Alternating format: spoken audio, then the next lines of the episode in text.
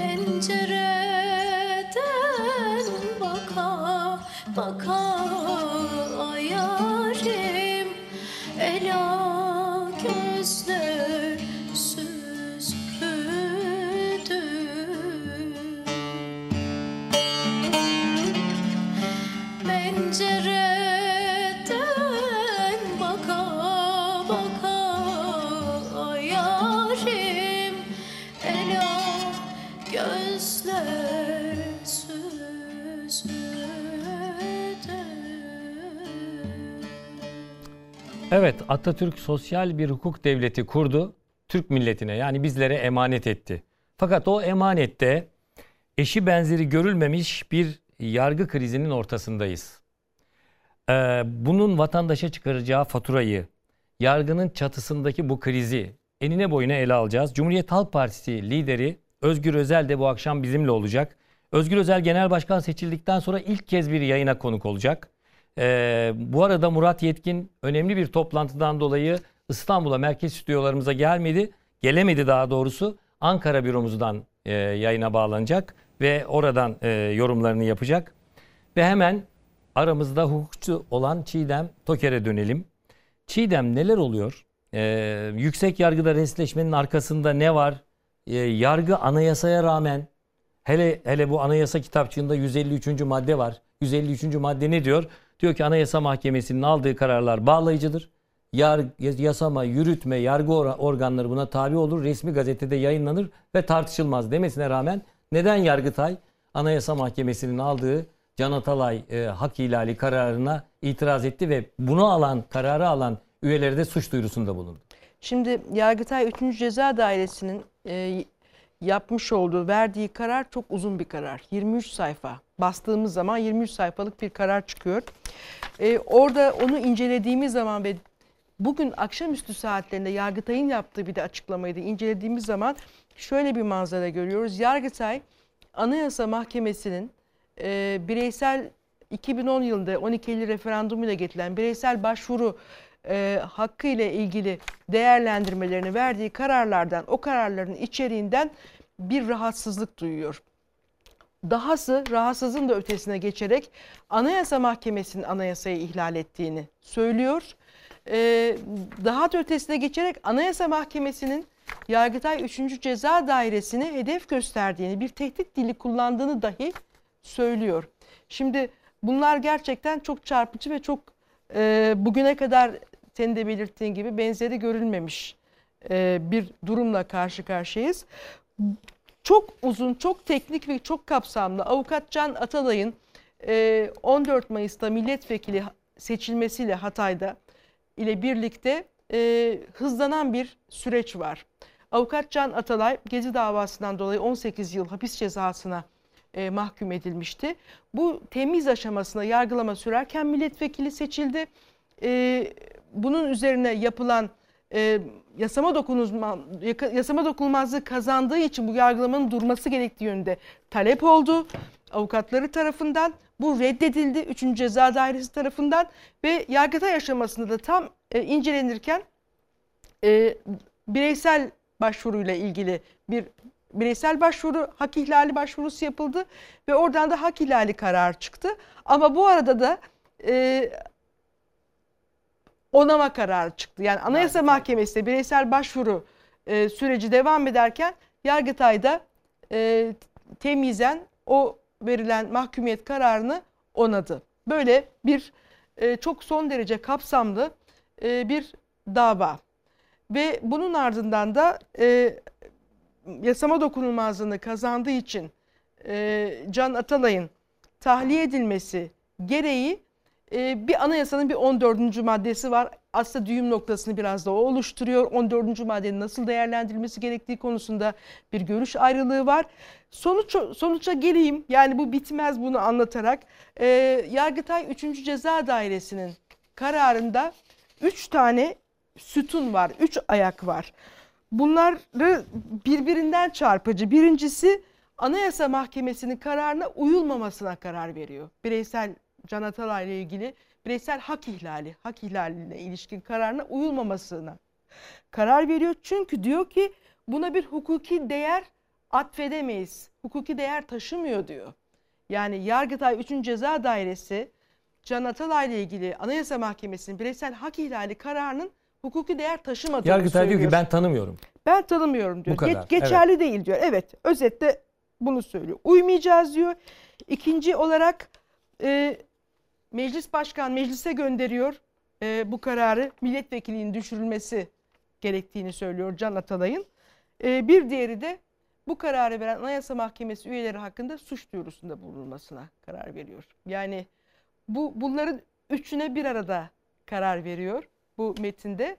E, o nedenle o saatten bu kararın açıklandığı saatten itibaren e, bizler bugüne kadar Cumhuriyet tarihinde görülmemiş sözünü son zamanlarda çok sık kullanıyoruz. Cumhuriyet tarihinde görülmemiş o kadar çok şey yaşıyoruz ki e, bir tanesi de sonuncusu da e, bu oldu. Tabii bir görünen kriz var bir de herhalde bizim e, göremediğimiz ve bilmediğimiz e, bir büyük kriz daha var. E, ben meselenin özünde biraz da e, bir öngörü, bir tahmin olarak söylüyorum. Yargıtay'ın akşam saatlerinde yaptığı açıklamada bir anayasa değişikliği yani sıfırdan bir anayasa değişikliği e, tasavvuru zaten biliniyor. Cumhurbaşkanı Erdoğan bunu defaatle dile getirdi. Ve Cumhuriyet'in ikinci yüzyılına girdiğimiz e, bugünlerde birinci yüzyıl geride kaldı. Ben e, yepyeni bir e, anayasanın e, bu bu karar çıpa alınarak, dayanak tutularak buradan yeniden bu tartışmanın e, güçlü bir şekilde inşa edilmek üzere olduğunu düşünüyorum. Tasavvur edilen eski tabirle mutasavver bu anayasa, yeni anayasada da Anayasa Mahkemesi'nin yetkileri herhalde çok budanacak. Yani o kadar ki e, Adalet ve Kalkınma Partisi 2010 yılında 12 Eylül referandumuyla bir iftihar kaynağı olarak bizlere sunduğu hatta biz Deniz'de vardı. E, Anayasa Mahkemesi'nin bu bireysel hak başvurusu e, yürürlüğe girdiğinde başladığında o dönemin başkanı Haşim Kılıç bizleri biz gazetecileri Ankara'da davet etmiş. Uzun uzun bu yeni sistemi tanıtmış. Hatta Anayasa Mahkemesi'nde yeni binasında bizlere gezdirmişti. Sonuç olarak bu iftihar vesilesiydi. Avrupa İnsan Hakları Mahkemesi de Türkiye ile ilgili başvuruların, dosyaların çok olması dolayısıyla bu yükü azaltmaya dönük e, bir şeydi. Bir başvuru yoluydu. E, gelinen noktada e, Yargıtay'ın e, Anayasa Mahkemesi'ne bu yönde Anayasa Mahkemesi'nden çok büyük bir rahatsızlığı olduğu ya o kadar çok işlemişler ki bunu. Anayasa Mahkemesi'ne sen e, süper mahkeme değilsin diyor. Bireysel hak Hı, e, ihlali olağanüstü bir kanun yolu değil diyor. Evet. Sen benim şeyimi değerlendiremezsin diyor. Yani özetle e, bu şekilde e, toparlayabiliriz. Evet. Yani bir yeni bir işin özünde bir anayasa. Anayasa yeni bir değişikliğine anayasa doğru, değişikliğine e, doğru, gidiliyor evet. ve anayasa değişikliğinde de diyorsun ki Anayasa Mahkemesi'ni budamak, e, yetkilerini sınırlandırmak ya da kaldırmak Sürpriz gibi bir olmaz, olabilir. evet. Bunu şimdi tabii Deniz Zeyre'ye de soracağız, Nevşin Mengü'ye de soracağız, Ankara'da, Murat'a da soracağız ama öncelikle e, Özgür Özel hazır mı arkadaşlar? Evet o zaman biz şimdi bir Türkiye Büyük Millet Meclisi'ne gidelim.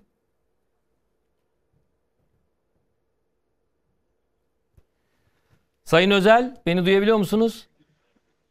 Merhaba Doğan Bey duyuyorum.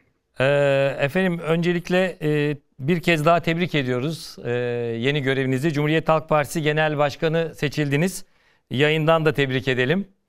İkincisi Çok teşekkürler. Çok İkincisi sağ olun. ilk kez e, genel başkan seçildikten sonra ilk kez bir televizyon e, ekranına çıkıyorsunuz. Bundan dolayı da ayrıca teşekkür ediyorum. Ben teşekkür ederim. Çok sağ olun. Evet şimdi e, bu olayda az önce Çiğdem'in de özetlediği olayda bu bir yargı darbesi, kalkışmadır dediniz. Anayasa Mahkemesi üyelerine Yargıtay'ın suç duyurusunda bulunmasından sonra da aksiyon aldınız. E, ve e, gece yarısı yaptığınız basın açıklamada sokak sokak, meydan meydan direneceğiz dediniz ve bu direnişin ilkini de Türkiye Büyük Millet Meclisi Genel Kurulu'nda şu anda adalet nöbeti tutarak yapıyorsunuz. Ee, arkadaşlarınızla birlikte şu anda genel kuruldasınız. Genel kuruldan bize bağlandınız. Ee, milli iradenin tecelli ettiği Yüce Meclis'in genel kurulunda direniş hattında e, durum ne? Son durum ne? Bir de çok merak ettiğimiz, kamuoyunda merak ettiği o gece neler yaşandı? Ve grup toplantısı yaptınız. Kapalı grup toplantısında neler konuşuldu? Bu kararı nasıl aldınız? Nasıl karar verdiniz? Biraz bunlardan bahseder misiniz? Çok teşekkür ederim iyi dilekleriniz için. Biz de Fox TV ailesine çok teşekkür ediyoruz. Bugün stüdyoda olan herkes ayrı ayrı iyi dileklerini zaten çeşitli mecralardan ilettiler. Ben de hepsini ve izleyicilerinizi selamlıyorum. Şu anda Türkiye Büyük Millet Meclisi'ndeyiz. Meclis kapalı ve e, adalet oturumunu gerçekleştiren nöbetçi arkadaşlarımız burada. Cumhuriyet Halk Partisi grubunda yaklaşık 30 kişi şu anda e, nöbeti tutuyor. E, bu karar şöyle alındı. Biz e, mazbatayı aldığımız gün e, devir teslim töreniyle meşgulken bu haber geldi ve dendi ki Yargıtay e, akıl almaz bir karar kaleme almış. Hatta ilk önce UYAP'ta yoktu bildiğim kadarıyla. E, sadece e, işte e, baskılı şekilde bir takım e, mecralardan paylaşılmaya başlandı. Okuduğumuzda gerçekten bunun bir Yargıtay e, ceza dairesi kararından çok bir meydan okuma, bir resmen darbe bildirisi dedim ben ilk gördüğümde. E, ve e, halen daha da aynı fikirdeyim. E, tabii böyle durumlarda e, daha önce de benzer durumlar yaşandı. Bu ama şimdiye kadarkilerin bence e, en ciddisi. Bir kez e, çok net bir şey var. Tabii bugün neye evrildiğine bakarsak daha da farklı bir noktaya da geldi. Ama ilk önce bir kez devletin e, tepesinde yargının iki yüksek yargı organı arasında bir çatışma var. Bir yargı krizi var. Birincisi bu.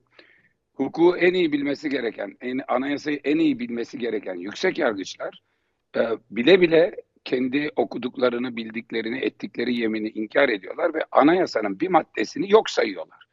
Yani anayasanın e, ilgili maddesi diyor ki Anayasa Mahkemesi kararları yürütme, yasama, yargı e, erkleri açısından e, bağlayıcıdır diyor. Bütün e, hepsinin buna uyması gerekir diyor. Ama Anayasa Mahkemesi'nin kararının uyulacak bir karar olmadığını, o kadar kötü bir karardır ki diyor, uyulması gerekmez diyor o kararı diyor. Ve e, meydan okuyor. Diyor ki Anayasa Mahkemesi bizi tehdit etti diyor. Terör örgütlerinin isimleriyle birlikte Anayasa Mahkemesi'nin ismini anıyor. Sonra da Anayasa Mahkemesi'ne e, diyor ki işlem yapılmalıdır. E, Anayasa Mahkemesi üyeleri hakkında suç duyurusunda bulunuyor. E, meselenin hukuki tarafı bomboş tabii. Anayasa Mahkemesi üyelerini Anayasa Mahkemesi yargılayabilir. 15'te 10 üye evet derse olur. Zaten bu karara 8 üye evet demiş. Bu 8 üyeyi yargılamak için 10 üyenin evet demesi lazım. Öyle bir 10 üye bulmanız mümkün değil. Anayasa Mahkemesi üyeleri kendileriyle ilgili görüşmelere katılamazlar. O zaman Anayasa Mahkemesi'nde görüşmeyi yapacak çoğunluk sağlanamaz. Cehaletle açıklanamayacak, kötü niyetle dahi açıklanamayacak çok tuhaf bir açıklamaydı o. Ama o açıklamanın esas boyutu anayasayı yok saymak boyutuydu ve birilerine güvendikleri, birilerden talimatlandırıldıkları belliydi. Yani darbe bildirisini TRT'nin spikeri okur ama TRT'nin spikerin de o gücü olmadığını herkes bilir. Veya TRT'ye giden bir yüzbaşının darbeyi başaramayacağını bilir. Onu bir kaleme alan var. E, bugün ortaya çıktı ki kaleme alan e, Recep Tayyip Erdoğan'ın ekibi Adalet ve Kalkınma Partisi'nin içinde bir kilik ama bu işte pelikancılar olarak söylenen, şahinler olarak söylenen e, ve e, kendilerini her şeyin üstünde gören, devlet gören, devletten büyük gören bir yapı var. E, bu yapının bir darbe girişimine kalkıştığı ortada. Niçin darbe girişimi diyorum? Yani bugün Anayasa Mahkemesi'nin önünde de söyledim bunu. E, darbeler anayasayı askıya alır. Anayasa toplum sözleşmesi yani 80 milyon 83 milyon kişi bir araya gelmişsiniz ve diyorsunuz ki biz bu metinle birlikteyiz. Bu metne herkes uyacak. Çoğunluk bu kararı vermiş. Bu işte gün olur yüzde 99 da kabul edilir. Gün olur yüzde 50 artı 1 ama çoğunluk bu kararı vermiş biz buna uyacağız diyorsunuz. Birileri buna uymamaya karar verirse darbe girişimidir bu yapılan. Darbe her zaman tankla, topla, tüfekle yapılmaz. Bu sefer şöyle bir şey oldu. Anayasa Mahkemesi'nin kararlarının bağlayıcılığı ile ilgili maddeyi bizce o madde hükümsüz dediler. Bu anayasanın bir kısmını hükümsüz kabul edebiliyorsa birileri bir diğerleri de bir başka kısmını kabul edebilir. Biz şimdi bu darbeye mecliste niye direniyoruz? Çünkü Millet Meclisi'nin oluşumu maddesi, milletvekili seçimi maddesi, meclisin görevleri maddesini bir başkası ben o maddeyi de kabul etmiyorum derse meclis ortadan kalkar. Bugün Anayasa Mahkemesi kararlarının bağlayıcılığının ortadan kalktığını kabul etmek yarın meclis ortadan kalkmıştır, yok hükmündedir dediklerinde ce- verecek bir cevap bulamazsınız. Aynı şekilde bunu yapan bu çetenin içinde bu darbe girişiminin başında Recep Tayyip Erdoğan olmasaydı bugün kendisi bunu itiraf etti. Bu darbe girişimi Tayyip Erdoğan'ın da meşruiyetini ortadan kaldırıyor. Çünkü 154. maddeyi e, yok kabul ederseniz şimdi yarın da birisi Cumhurbaşkanı'nın yetki ve sorumlulukları maddesini yok kabul eder. Yani güç aldığınız yeri üzerinde durduğunuz temeli yok sayıyorsunuz. Sizin yoksa kimse rahmetli işte annesinin evladı diye Recep Tayyip Erdoğan'a bu kadar yetki vermedi. Tenzile Erdoğan'ın oğluna verilmiş yetkiler değil. Bu bir e, işte soy bağıyla elde edilen bir devlet yönetme yetkisi değil. Padişah değil Recep Tayyip Erdoğan. Kabul edelim etmeyelim. Recep Tayyip Erdoğan bir seçime girildi. Öncesinde, sırasında, sonrasındaki dünya kadar haksızlık, eşitsizlik, hukuksuzluk, gayrimeşruluğa rağmen şu anda Recep Tayyip Erdoğan elinde bir mazbatası var ve seçim sonucunda o mazbatayı aldı ve görev yapıyor. Eğer anayasanın Cumhurbaşkanlığı seçimi maddesi yok olursa onu orada oturtmazlar. Ama sonradan bugün anladık ki bu darbe girişiminin bizatihi içinde Recep Tayyip Erdoğan varmış. Ve o yüzden bu darbe girişimi başarılı olursa meclis mi elden gider? elden gider ayrı ama da, Recep Tayyip Erdoğan'ın artık e, kendisi için yapılmış bütün tartışmalarla o halde değişmiş bu Erdoğan anayasasına bile e, yeterli ve bağlı kalmayacağı, çoğunluğunu neredeyse kendinin, tamamını neredeyse kendisinin atadığı, Anayasa Mahkemesi'ne bile tahammülünün kalmadığı ortada. Peki Yani burada çok çok büyük bir devlet krizi var. Şunu söyleyeyim, pardon soruyu tamamlayayım Nevşin Hanım, eksik kalmasın. Biz bunu gördük ve hemen grubumuzu olağanüstü toplantıya çağırdık. Öncesinde bir saat e, hukukçu e, Yüksek Disiplin Kurulu Parti Meclisi'nin hukukçu milletvekillerinden ve grubumuzun hukukçu milletvekilinden bulabildiklerimizle bir 20-22 kişiyle bir görüşme yaptık ve kapalı grup toplantısına geçtik. İki buçuk saatte toplam e, 35'e yakın arkadaşımız görüş bildirdi ve bu çerçevede birleştik hepimiz. Yani ilk yorumum da benim darbe girişimiydi ama hukukçu arkadaşlar çok zenginleştirici, çok önemli katkılar e, da bulundular. Ve şu görülüyor, bir e, Numan Kurtulmuş'a hat bildiren bir metinle karşı karşıyayız. Neden okutmadın diyor. Milletvekilliği düşmüş. Niye bekledin diyor. Oysa ki beklemeyen Şentop. Cemil Çiçek de bekliyordu. Ahmet Necdet Sezer de bekliyordu. İkincisi meclise hat bildiriyor. Diyor ki biz bir milletvekilini millet seçebilir, biz salmazsak görev yaptırmayız diyor. Üç, Herhangi birinizi alırız tıkarız elimizden kimse alamaz diyor. Hataylılar üzerinden Türk milletine şunu söylüyor. Ee, kardeşim o kadar kolay değil. Sizi kimin temsil edeceğine siz karar veremezsiniz diyor. Son karar merci biziz diyor. Öyle olunca her yönüyle bir darbe girişimi bu. Ee, buna direnmek lazım. Vallahi direnen direner, direnir. Direnmeyen bundan sonra kendisine bir anayasal zemin bulamaz. O yüzden biz e, görülmemiş bir iş yapıyoruz. Düşündük taşındık nereden başlayalım diye. Bakın bu bir son değil. Bu eylem ikinci bir karara kadar sürecek. Ama tek eylem değil. Zaten biz bugün Barolar Birliği'nin e, üyeleriyle birlikte yapacağı yürüyüşe Erinç Sağlam beni telefonla davet etti. Meslek örgütlerini, siyasi partileri davet ediyoruz diye. Ben de oraya katılacağımı ve e, herkesin destek vermesini söyledim. Tabii yürüyüş aşamasında biz cübbesi olan meslektaşların arasına girip e, görüntüyü zayıflatmak istemedik ve açıklamalarını dinledik. Sonra yürüyüşü kolunu onlara bıraktık. Ama e, hep söylediğimiz ve söz verdiğimiz gibi sokaktan, meydandan çekinmeyen, her türlü eylemliliği yapan bir pozisyonda olacağız. Bir kere şunu bilsinler. Cumhuriyet Halk Partisi bu meseleye susarak, geçiştirerek, kabullenerek yaklaşmayacak. Şu anda aldığımız karar Numan Kurtulmuş'a gidelim. Partileri toplasın. Bu işe meclis müdahale etsin. Önce kabul etti. Sonra hangi telkinle biliyor bilmiyorum vazgeçti. Hatta şöyle bir haber yollamış. Özgür Bey bu seferlik mazur görsün diye. Ondan sonra e, ben bugün Anıtkabir'de de konuyu yani ben de şaşırdığımı söyledim. Ama e, bu, yaptığımız kapalı grupta bunu yaparız, bunu yaparız. Eğer bunlardan sonuç almazsak meclisi terk etmeme eylemine başlayalım. Kararı almıştık. O eylemdeyiz. 24 saat esasıyla duruyoruz. E, grubu oluşturacak milletvekili sayısı kadar burada duruyoruz. Diğer partiler işte Demokrat Parti desteğe geldiler.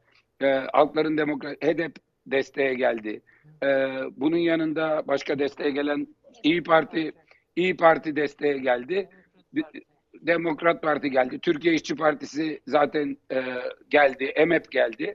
E, ziyaretler alıyoruz. Bundan sonra belki çok farklı çeşitlenmeler de düşünebiliriz. Ama grubumuz büyük bir motivasyonla e, meclisi terk etmeme eylemi yapıyor.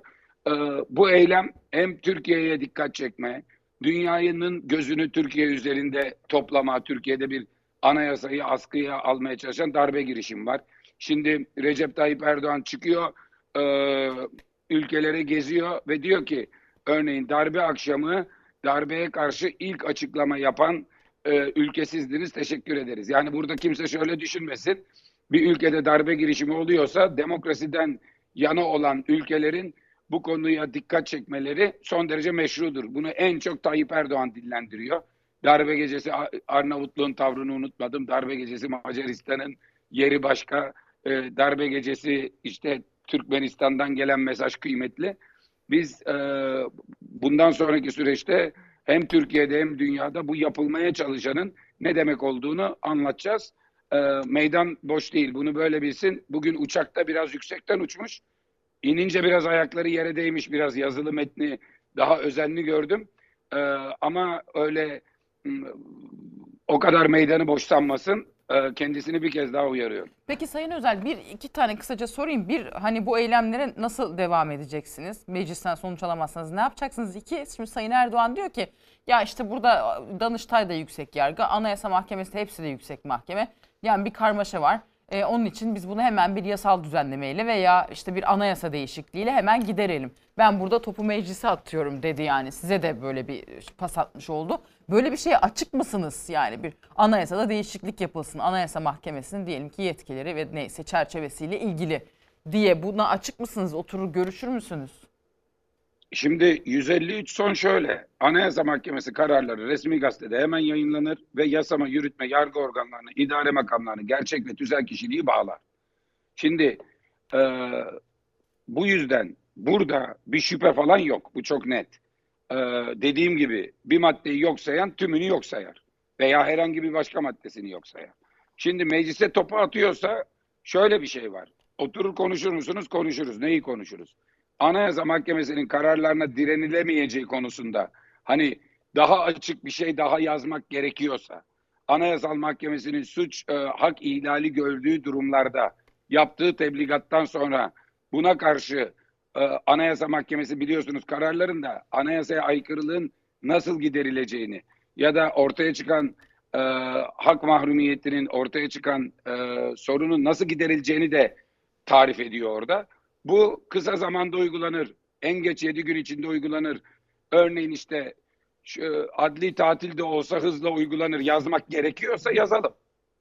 Ama böyle bir şeye ihtiyaç olmadığı çok açık. Ha efendim Anayasa Mahkemesi 1959 yılında Cumhuriyet Halk Partisi'nin ilk hedefler beyannamesine koyduğu, daha sonra e, anayasaya girmiş olan ve bütün dünyada e, anayasal anayasal düzeni güvence altında tutulan, yasama erkinde çoğunluğu elde edenlerin anayasayı çiğneme ihtimaline karşı bir denetim mekanizması olan son derece çağdaş ve gitgide geliştirilen bir mahkeme. Siz Anayasa Mahkemesi'ni tartışmaya açmak istiyorsanız biz orada yokuz. Bakın esas mesele şu. Anayasa Mahkemesi'nin üyelerinin tamamına yakınını zaten Recep Tayyip Erdoğan atadı. İçlerinde öyle üyeler var ki bir sayfa Yargıtay'da karar okumadan sadece Yargıtay mesela neden Anayasa Mahkemesi bir kısmı Yargıtay'dan geliyor? Yargıtay denetimi olsun diye hülle yoluyla aldı. Ama bakın bu zaten şöyle bir şeydir. Biz anayasayı e, rejime kasteden anayasa değişikliğini yaptığımız 16 Nisan 2017 tarihinde biz anayasayı anayasalar her doğana göre yapılırken biz Erdoğan'a göre yaptık. Şimdi Erdoğan'a göre yaptınız ya mesela o gün Erdoğan'ın üstüne göre dikilen bir kıyafet bugün zayıfladıysa bol geliyordur. Veya Erdoğan biraz kilo aldıysa dar geliyordur. Biraz yıpranmıştır. Neden? Kişiye özel dikilmiş. Oysa ki anayasa dediklerimiz metin aşkın zamanlı metinlerdir. Hatta zamanla demlenirler, zamanla güçlenirler. Uygulandıkça güçlenirler. Siz kişiye özel düzenleme yaptığınız için böyle oldu. Bakın bu anayasadan toplumun birçok kesminin şikayeti var ama bu haliyle, şu haliyle elbette ben Cumhurbaşkanlığı hükümet sistemini benimsemiyorum, eleştiriyorum. Ama aynen uygulansa birçok sorun çözülecekken önemli sorunlarımız da anayasanın uygulanmamasından da kaynaklanıyor.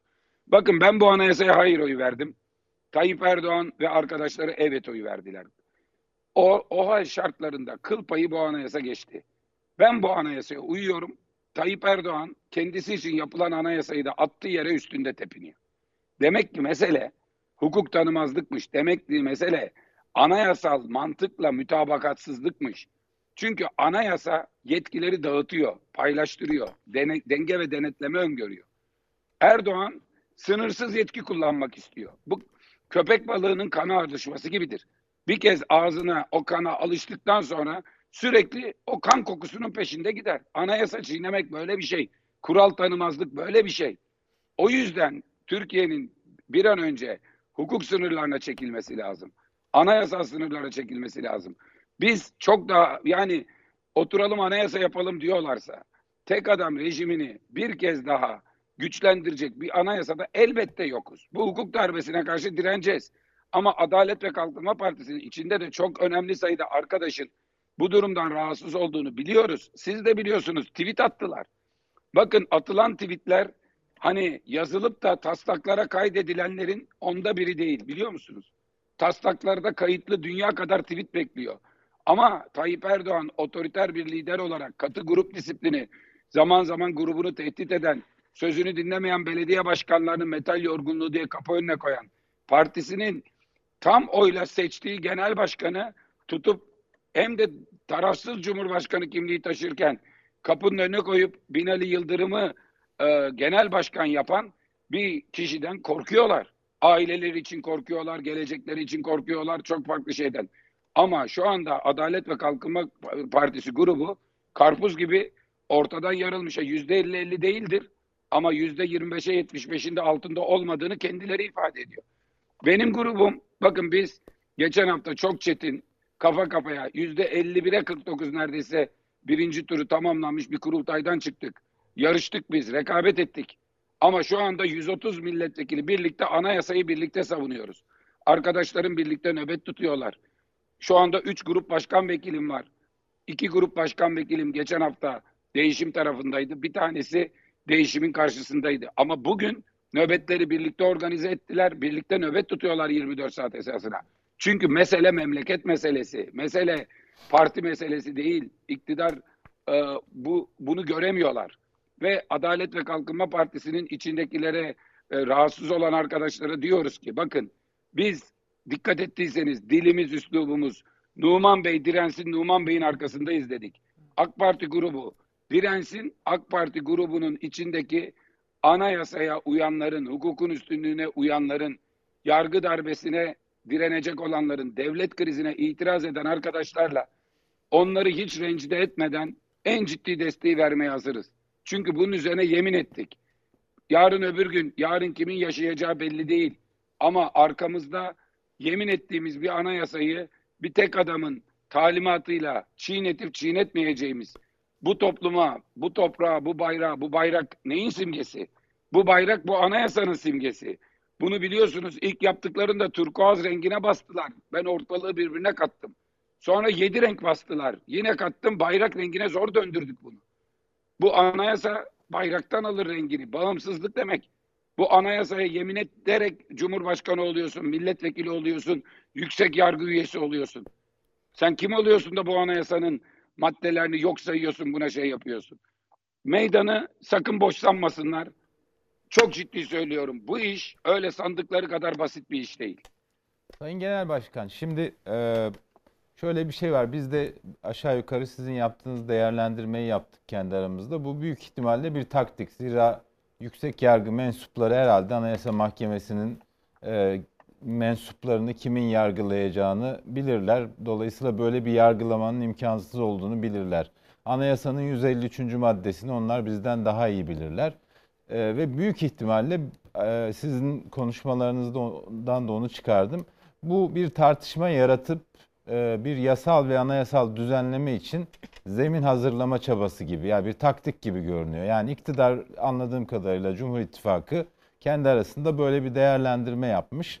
Ee, şimdi Yargıtay o pası attı. Ee, Cumhurbaşkanı o pası göğsünde yumuşattı uçaktaki konuşmasından o anlaşılıyor. Ve de yapmak istedikleri değişikliğin özünde de şu görünüyor. Bu milletvekillerinin dokunulmazlığının kaldırılması, yargılanmalarının kolaylaştırılması konusunda otomatiğe bağlama ve hızlı bir şekilde sonuçlandırma gibi bir e, istekleri var. Bunu Sayın Cumhurbaşkanı bugün dile getirmiş. E, şimdi geçmişte de partinizin genel e, tavrı itibariyle bir geçici madde eklendi. Dokunulmazlıklar toplu olarak kaldırıldı ve CHP o gün evet dedi. Ee, acaba böyle bir beklentiyle hareket ediyor olabilirler mi? Yani gelin şu milletvekili dokunulmazlığını otomatiğe bağlayalım. Ee, bu Deniz kadar soruyu soralım. bu kadar Vaktimiz uğraştırmayalım. Ee, bir anayasa değişikliği yapalım, yasa değişikliği yapalım e, derlerse tavrınız ne olacak? Ee, yani Biraz önce Nevşin Hanım'ın sorgusuna sorusuna verdiğim cevap gibi. Vardı o cevap. Anayasayı şöyle değiştirilecekse metin Anayasa Mahkemesi'nin kararlarının derhal uygulanması metni ise tamam yok. Bugün Yargıtay'ın tavrını destekleyen biraz önce sizin tarif ettiğiniz ki örnek vaka e, milletvekili dokunulmazlığı.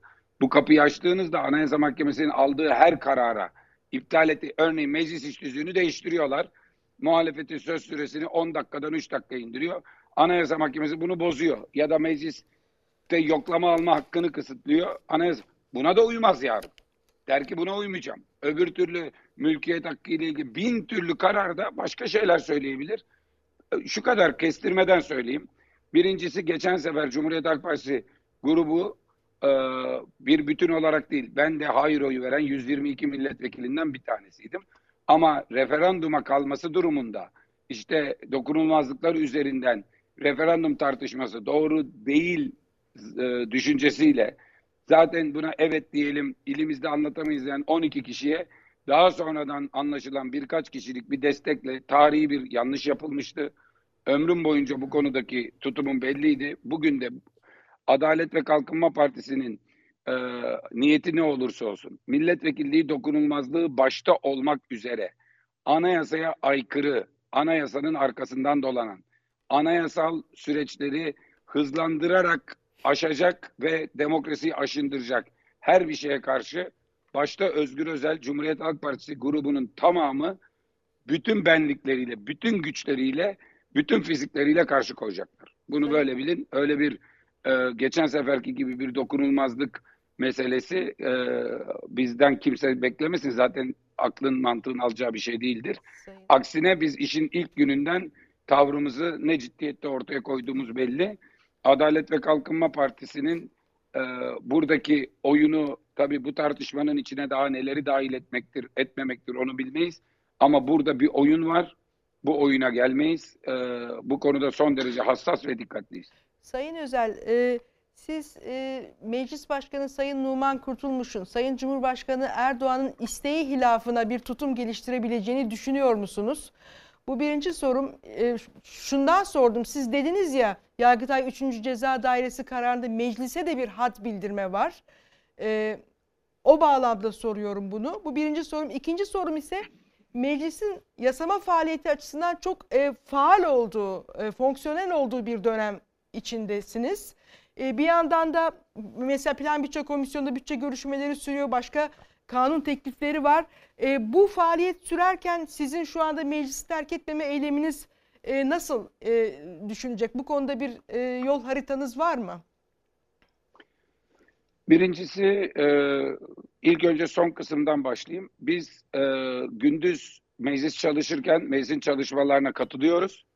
Ancak bu katılımımız olanaklı olduğu kadar sorunu gündeme de tutacak. Örneğin dün uluslararası anlaşmalar görüşülüyordu.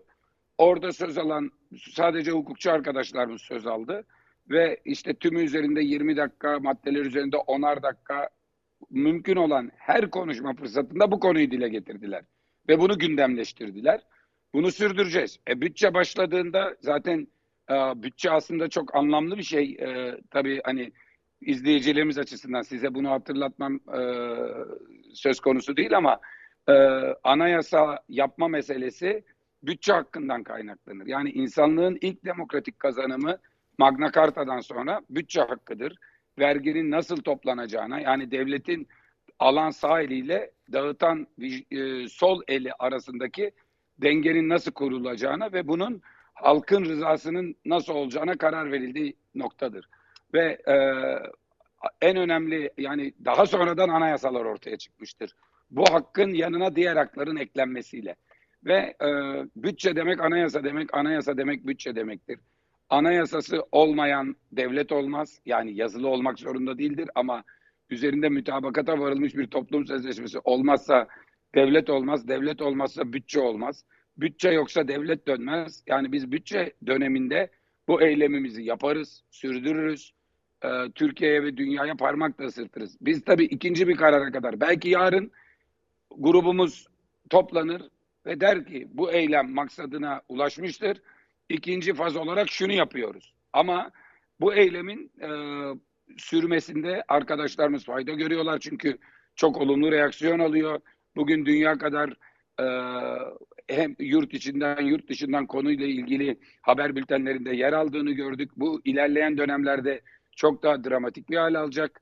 E, farklı yöntemler benimseyeceğiz. Onu hep birlikte ortak akıllan konuşacağız. Cumhuriyet Halk Evet. Partisi e, seçilmişlerin verdiği hiçbir kararda dan pişman olacak sonuçlar almadı. O yüzden bundan da almayacaktır. Ee, bir başka şey sorunuzun ilk kısmına kısaca söyleyeyim. Numan Kurtulmuş e, farklı bir şey yapar mı? Ben yani Numan Kurtulmuş'un e, farklı bir şey yapma ihtimaline inanıyorum. Yapması gerektiğini düşünüyorum. Numan Kurtulmuş'un geldiği ekol bu karara tepki gösteren ekol. Hep birlikte gördük. Yani hatta işte Abdülhamit Gül'ün verdiği tepkiye de bakarak Numan Kurtulmuş'un ne hissettiğini görebilirsiniz diye bir yorum yapsam herhalde sizin gibi tecrübeli gazeteci ya Özgür Özel çok kel alaka bir bağlantı kurdu demezsiniz. Ee, Numan Bey'in temsil ettiği akımın hangi akım olduğu, bunun yargıdaki kanadının neye denk geldiğini ve şu an bu pelikanların kimleri tasfiye etmeye çalıştığını da biliyoruz. AK Parti içindeki rahatsız kitlenin Numan Bey'le e, ters düşer bir tarafı yok. Ama Numan Bey'in sabahleyin benden ilk konuştuğunda e, Yargıtay'ın yaptığı işi son derece eleştirel bir tavır içinde olup e, danışma kurulu tabii yapalım hatta ya Filistin heyeti var o ikiden önce yapsak o güne bir şey yapacaktık. İkiden sonra olunca belki ertesi güne çalışma koyarak olabilirdi. Ya dedi ikiye yetişmez ama 4-5 gibi olsa olur mu? Hay hay başkanım Filistin meselesi de çok önemli dedim ben. Ve onu bekliyorduk yani. Evet. Sonra hangi sebeple bundan vazgeçti gerçekten bilmiyorum. Ya, hani meclis başkanına yakıştırmak istemem ama e, bir gün önce yasamanın e, yargının yasamaya bir tahakküm girişimi vardı. Sanki e, bizim danışma kurulunda da yürütmenin yasamaya bir tahakkümü sonucunda iptal kararı çıkmış olabilir. Evet. Ee, Sayın Özel, Murat Yetkin teknik imkanlardan dolayı Ankara büromuzdan soruyu soramıyor. Ee, teknik olarak mümkün değil. Ee, ben onun sorusunu dillendireyim ve biraz da kendim de ekleyerek bir e, son soru sorayım size. Ee, ikinci faz dediğimiz yani meclisteki bu direnişten sonraki gelecek faz ne? Çünkü öyle görülüyor ki Cumhurbaşkanı Erdoğan e, işte açıklamalarıyla bir siyasi krizi daha da tırmandırdı. Bu iş nerede sonuçlanır, nereye varır e, ve Cumhuriyet Halk Partisi'nin e, bundan sonraki şeyi planı ne olur? Dediniz ya sonlandırabiliriz, ikinci bir faza da geçebiliriz. Bu önemli. İkincisi Yargıtay'ın almış olduğu kararda e, Anayasa Mahkemesi'ni tanımıyorum, kabul etmiyorum gibi bir karar bu. Biz bunu aslında e, geçmişten hatırlıyoruz. Birincisi Sayın Cumhurbaşkanı hatırlarsınız e, Can Dündar ve Erdem Gül e, meselesinden Anayasa Mahkemesi'nin aldığı karardan sonra tanımıyorum ve kabul etmiyorum demişti. E, Cumhur İttifakı'nın ortağı Sayın Bahçeli de e, geçtiğimiz zaman diliminde Anayasa Mahkemesi kendini feshetmeli demişti. Öyle görülüyor ki bu artık Anayasa Mahkemesi üzerine yeni anayasa taslandı. Az önce de sizin de dile getirdiğiniz, arkadaşlarımızın da dile getirdiği bir durum. Eğer öyle olursa Cumhuriyet Halk Partisi'nin eylem planı nasıl olur? E, bu daha da proaktif bir hal alır mı? Ee, alır. Ee, hani ikinci faz olur mu?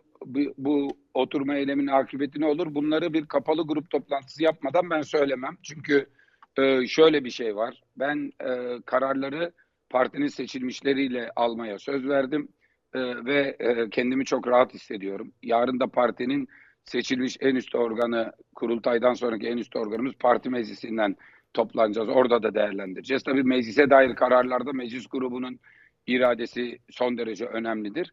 Ama e, bir parti meclisinde partinin politikalarını tartışıp e, oradan e, parti meclisi biliyorsunuz grup başkan vekillerimiz, grup yöneticilerimiz parti meclisimizin de doğal oy hakkı olmayan söz hakkı olan üyeleri olarak oradan aldıkları görevleri gelip burada grubumuzla paylaşıyorlar.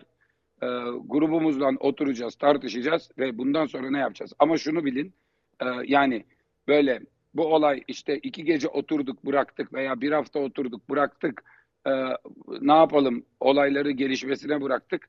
Yani eğer bu krizin çözülmesi yönünde adımlar atılırsa biz yani e, burada e, milletin seçtiği milletvekillerini e, mecliste oturma e, merakları yok. Onların e, çok önemli görevleri var. Ama bu kararı mutlaka bir kapalı grup toplantısı sonrası benim ağzımdan duyacaksınız ya da grup başkan vekillerimizin ağzından duyacaksınız. Ee, ama e, bu devam ederlerse biz de devam edeceğiz. Sertleşirlerse biz de sertleşeceğiz. Ben e, hiçbir şey o kadar kolay değil. Recep Tayyip Erdoğan bu darbe girişimini anlatamaz. Ben bunu anlatırım. Bu parti bunu anlatır. Yapılmaya çalışanın ne demek olduğunu anlatır. Ben e, bu sefer çok meşru bir zemindeyiz ve bu sefer çok gayrimeşru bir zemindeler. Çok gayrimeşru bir zeminde çok fena yakalandılar. Onlar bunu zamanlaması şöyle. Cumhuriyet Halk Partisi'nde bir kurultay, kurultay sonrası bambaşka bir mevzu bekliyorlar. Efendim Millet İttifakı'nda bilmem ne yerel seçimlere giderken böyle ama hiç düşündükleri gibi değil. Ee, öyle kolay lokma sanmasın. Cumhuriyet Halk Partisi grubu demir leblebi gibi o e, herkese diş gösteriyor, diş sıkıyor. Bu demir leblebi onun dişlerini darmadağın eder. Peki Aklını Özgür başına. Özgür Bey tabii seçim öncesi yani bir işte e, e, muhalefetinde bir ittifak söz konusu. Şimdi iktidar kendisi bir ittifak içerisinde muhalefetten bir blok gibi duruyor. Şimdi resmi olarak ittifak olmasa da ama yani kamuoyu da buna alıştı. Şimdi şunu soracağım. Bugün siz Anıtkabir'deydiniz. Sayın Erdoğan'ı gördünüz. Elde sıkıştınız. Anladığım kadarıyla Sayın Akşener biraz geç gitmiş. Ee, Sayın Akşener Devlet Bahçeli ile epey sohbet etmiş. Kameralara yansıdı. Şimdi siz bu Erdoğan'ın son bu tavrıyla ilgili Sayın Akşener'le bir temasınız oldu mu? Ee, görüştünüz mü kendisiyle? Burada bir muhalefet blok olarak mı hareket edecek? E, gördünüz mü Meral Hanım'ın Devlet Bahçeli ile konuştuğu hani görüntüleri ne düşündünüz? Yok şimdi ben e, tabii ilk kez o kadar önde durduğum için ve Meral Hanım da gecikmiş. Ben dedim Meral Hanım'ı görmedim dedim. Arkadaşlar dedi ki yürüyüş başlayınca çünkü biz de çok güç geldik yani Cumhurbaşkanı'na birer dakika ikişer dakika arayla geldik. Normalde biz 15 dakika önceden orada olmamız gerekiyor. Anıtkabir etrafında acayip bir yol tıkanıklığı vardı. Meral Hanım gecikmiş. Ben görmedim tabii hani bir de eskiden dönüp bakıyorduk. Şimdi bu yürüdüğümüz yerde öyle arkaya bakmak kolay değil. Ondan sonra e, Meral Hanım'la ondan orada görüşemedim. E, Meral Hanım'la oldukça iyi ilişkiler içindeyiz. Bu meseleyi ve diğer meseleleri mutlaka değerlendireceğimizi düşünüyoruz. Bütün partiler burada kendi sağlıklı değerlendirmelerini yapıyorlar. Ayrıca ben e, bugün Anıtkabir'de arkadaşlar sordu. E, Sayın Erdoğan'la hani bir sohbetimiz olmadı. Sadece merhabalaştık ve el sıkıştık. E, ama mesela Meral Hanım'la Devlet Bahçeli'nin birbirini görmeden uzaktan yürümeleri Cumhuriyet'in 100. yılına yakışan bir durum olmazdı. Ben siyasette alabildiğine rekabet ama yani olabildiğince de nezaketin olması gerektiğini düşünüyorum. Biz sonuçta arenada çarpışan gladyatörler değiliz. Öldüren yaşıyor, ölen gidiyor diye bir şey yok. Burada sözün yarıştığı, fikirlerin yarıştığı ve buradan en doğrusunun arandığı bir süreçteyiz. Sayın Bahçeli pazartesi sabahı beni tebrik etti. Ben de bugün Sayın Bahçeli'nin yanına gittim. Hatırını sordum, teşekkür ettim. Gayet nazik bir şekilde görüştük. Bu parlamentoda tüm partilerin birbirleriyle görüşmesi Türkiye'ye kazandırır. Devletin tepesinde kavga olmaz. Ama karşımızda e, bütün muhalefet partilerine düşman hukuku uygulayan, uygulatmaya çalışan bir iktidar anlayışına da efendim işte sağ yanağımı sen vurdun, sol yanağımı uzatıyorum böyle bir şey yok. CHP nezaket gösteren nezaket görür. Jest yapan jest alır. Selam veren selam alır. Kötülük yapan kötülüğün daniskasını görür. Bundan sonra böyle. Yani bundan önce de böyleydi. Benim devraldığım Cumhuriyet Halk Partisi Sayın Genel Başkanımdan bayramlarda tüm partilerle bayramlaşabilen tek parti. Benim bu parlamentoda elini sıkmayacağım bir parti lideri yok. Ha benim elimi sıkmayan birisi olursa ondan sonraki süreçte kendisi ne kadar itibar görür o ortada. Bir daha meclise geleceği toplantıya kadar muhalefete saygı gösterirse muhalefetten saygı görür. Muhalefete göstermediği saygıyı ona göstermeyeceğiz. Bir de e, yani Sayın Tayyip Erdoğan'a şöyle bir şey mi olsun? O bana bugün bir kelimeyle selam verdi. Ben de ona günün sonunda bir e, e, tavsiyeyle selam yollayayım. Şimdi e, Osmanlı ile övünüyor. Osmanlı bizim ortak tarihimiz. Kurucusu Osman Bey. Osman Bey'in hocası e, öğrencisine şey Edebali bir vasiyet bıraktı. Ey oğul diye başlıyor. Kızdır bundan sonra kızdırmak bize, kızmamak sana diye biliyorsunuz. Tayyip Bey onu bir okusun. Sonra da bir sorsun. Şey Edebali bunu Osmanlı'da iktidara mı bırakmış, muhalefete mi bırakmış? O metinden ne kadar ders alır, ona uygun davranırsa hani ecdat ecdat diyor ya ben de aynı şekilde mukabele edeceğim. Ama yani taç giyen baş akıllanacak. Daha kaç kere taç giyeceksin ama hiç akıllanmış gibi davranmıyor. Bu anayasayı ortadan kaldırmaya çalışmak kendi sonunu getirmektir. Demokratik yollardan ben onun sonunu getirmek için elimden geleni yapacağım. Ama ona karşı uçak uçurduklarında ben bu parlamentoda seçilmiş parlamentonun ve demokrasinin arkasındayım, darbenin karşısındayım demiştim. O gün Erdoğan'la darbenin karşısında aynı safta denk düştük. Bugün Erdoğan darbesine karşı tam karşısındayım. Aynı Özgür Özel, aynı Cumhuriyet Halk Partisi. Vaktiniz var? Evet. Sayın Özel çok teşekkür ediyoruz. Ee, Deniz- meclisten me- vaktimiz Yok. var mı arkadaşlar? Maalesef rejiden uyarıyorlar beni. Deniz reklama gitmemiz lazım 30 saniye içerisinde. Çok teşekkür ediyoruz. Ee, Şöyle, yarın bu MYK kadar toplantısı emek verenler çıkmadı. Şöyle şöyle hemen yan taraftaki arkadaşlarımızı arkayı şöyle göstereyim Evet size. buradan da Çünkü esas esas Selam emek gönderiyoruz. grubun yani ben yarım saat önce geldim 15 dakika sonra da gider yatarım. Esas Evet. bu arkadaşlar bir el sallarlarsa. biz de buradan selam gönderiyoruz. Her birine ayrı ayrı. Buyurun. Yarın parti meclisi var. MYK topla MYK seçilecek. MYK üyeleri seçilecek. Ee, bir ipucu var mı? Yok şimdi i- ipucu şu ipin ucundan tutmaya gidiyorum şimdi. Peki. Çok teşekkür ediyoruz. Sağ Görüşürüz, olun. Ee, hafta sonu da Hatay'a. Osmaniye'ye gidiyorsunuz verdiğiniz söz üzerine. Evet, Şimdiden iyi yolculuklar diliyoruz. Hatay'dayız, Osmaniye'deyiz. Evet. Sağ olun, çok teşekkürler. İyi geceler efendim. Kısa bir araya gidiyoruz. Sonra emekliler ekran başına diyoruz. Kriminal zenginleri konuşacağız. Kara parayı konuşacağız. Emeklilerin bitmeyen sorunlarını konuşacağız. Ekran başına. Evet uzun bir e, yayın yapacağız kesintisiz. Reklamdan sonra birlikteyiz tekrar. Dediğim gibi e, reklamdan önce emeklilerin meselelerini konuşacağız. Dilan Polat meselesinin yargı tarafını, daha doğrusu bu dosyaların giderek gidip yetkili, yetki meselesinden dolayı o mahkemeden bu mahkemeye giderek zaman kazanmalarını, burada Akçeli işlerin dönüp dönmediğini, Barış Terkoğlu'nun bununla ilgili önemli bir yazısı var. E, önemli dosyalara bakan savcılara başsavcılar nedi- e, kanalıyla baskı yapılıyor. Hatta iktidarın yakınındaki isimlerin yakınlarıyla ilgili de baskılar geliyor demişti. Acaba bu kara para trafiği oralara kadar mı uzandı? Bu yargıdaki hesaplaşmanın bir boyutu da bu mu? Birbirinden ayıramaz mı ay- ayrılmaz parçası mı bu? Bütün bunları konuşacağız ama reklamdan önce Özgür Özel müthiş müthiş e, başlıklar verdi, manşetler verdi. Birincisi iktidarın hesaplarını bozduk dedi. Özellikle bu e, Ak- e, Can Atalay meselesinde. Ama Nevşin'in e, ittifak sorusu, Meral Akşener sorusu üzerine daha da çarpıcı bir e, başlık verdi. E, elini uzatana elimizi uzatırız. Bize jest yapana jest yaparız. Bize iyilik yapana iyilik yaparız. Kötülük yapan da daniskasıyla kötülük görür dedi. Bundan sonra da böyle olacak diye ekledi Deniz Zeyrek. Ama Tam da buradan başlayalım. O kötülük yapan, kötülük görecek kısmı sanki biraz iktidarla ilgiliydi. Yani Evet, tabii, tabii. iktidar Yani- mı yoksa ittifak mı bunu bilemedik. Ama önemli bir açıklamaydı. ileri bir açıklamaydı. Doğru ama o arada e, iktidarın uygulamalarından söz etti. Dolayısıyla hani ben iktidarı kastettiğini Ben iktidar ya da ittifak ya da muhalefet ayrımı yapmadım ama bu önemli bir açıklamaydı. Tabii, Kimi tabii. yani bir de gizli özne var. Yani burada iktidar da diyemeyiz. Çünkü tam da Nevşin'in şey sorusu üzerine e, ittifak sorusu üzerine yaptığı bir açıklama. Dolayısıyla hani bu gizli özne olduğu için bunu nasıl yorumluyorsunuz? Evet. Ya şöyle bir şey var. Ben, bence de bir ciddi bir değişim var. Yani bir kere proaktif bir tablo sergiliyorlar. Yani e, önceki CHP olsaydı, Kemal Kılıçdaroğlu olsaydı ne yapardı? Büyük ihtimalle bir tweetle yetinirdi.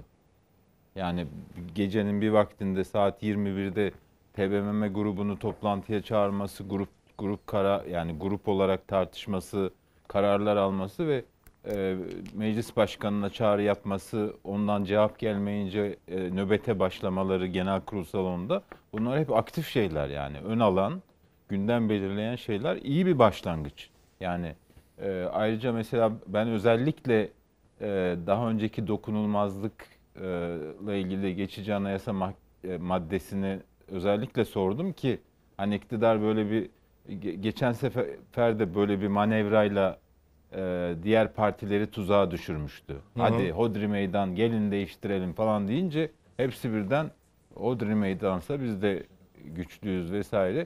Dokunulmazlık e, maddesine destek verdiler. İlk mağduru da CHP milletvekili Enis Berberoğlu oldu.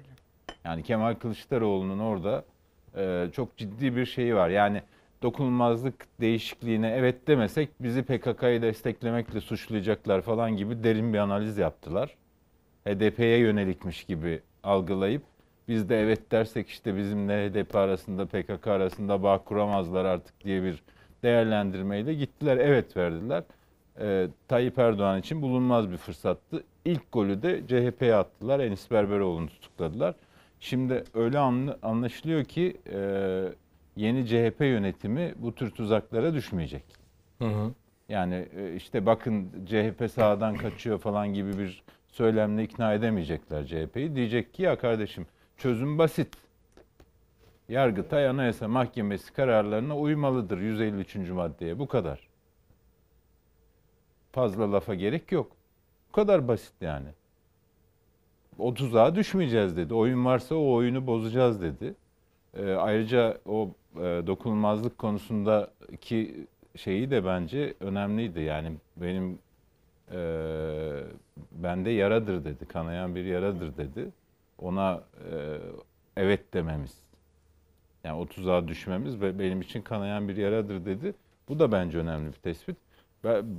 Bence Tayyip Erdoğan e, yani bu çizgiyi e, CHP, Özgür Özel, yeni yönetim ne kadar sürdürür bilmiyorum ama e, Tayyip Erdoğan artık karşısında daha proaktif bir muhalefet görecek gibi görünüyor. Görünüyor Zaten diyorsun. Şöyle bir cümle de kullandı. Hiçbir şey artık o kadar kolay değil dedi Evet. Özgür Bey. Meydan boş değil dedi. Hiçbir Evet. şey bu kadar kolay değil dedi. Bundan sonra böyle dedi. Ondan sonra böyle. Çiğdem sana da geleceğim. Murat'ı Ankara'da bekletmeyelim. Murat, e, Özgür Özel'in bu son cümleleri özellikle pek çok tabii başlık verdi. Yarın Özgür Özel'in yaptığı yayın, bize bağlı, e, yaptığı yayından pek çok başlık çıktı ve medyada bunu yarın tüm gün değerlendirecek öyle görüyorum. Çünkü çok ileri açıklamalar. Bu son açıklamalar işte hiçbir şey eskisi gibi olmayacak. Bundan böyle e, sonra böyle tekrar etmeme gerek yok. Az önce izleyicilerimize de söyledik. Sen nasıl yorumluyorsun? İktidar tarafı, ittifak tarafı, muhalefet kanadı herkes bir şekilde bir takım e, paylarını aldı gibi. Ee, sen nasıl yorumluyorsun bunu? Öncelikle Özgür Özel'in e, performansını gayet iyi gördük. Şimdi yani şimdiye kadar grup başkan vekili olarak e, görüyorduk konuşmalarını. Şimdi genel başkan olarak konuştu. E, Bence e, birkaç tane önemli nokta var. Önce söylediklerine bir bakalım dediğin gibi.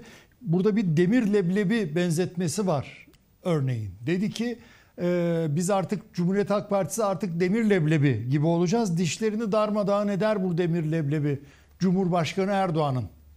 E, Bu bu önemli bir e, şey. Yani e, şimdi yerel seçimlere doğru bunun bir ayrı anlamı var. Çünkü e, yerel seçimlere giderken e, Adalet Kalkınma Partisi artık stratejisini değiştirmek zorunda bence.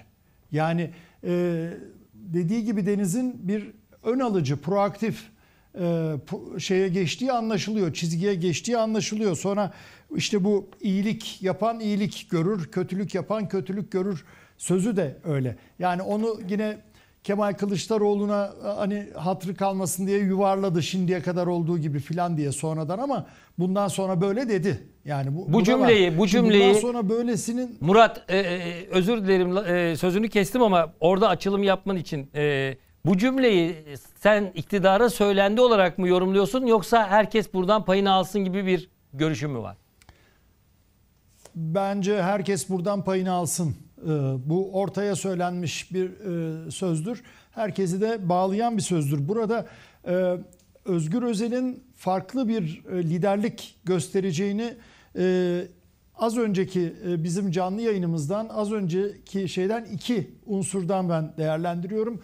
Sonunda e, bir tanesi şeydi.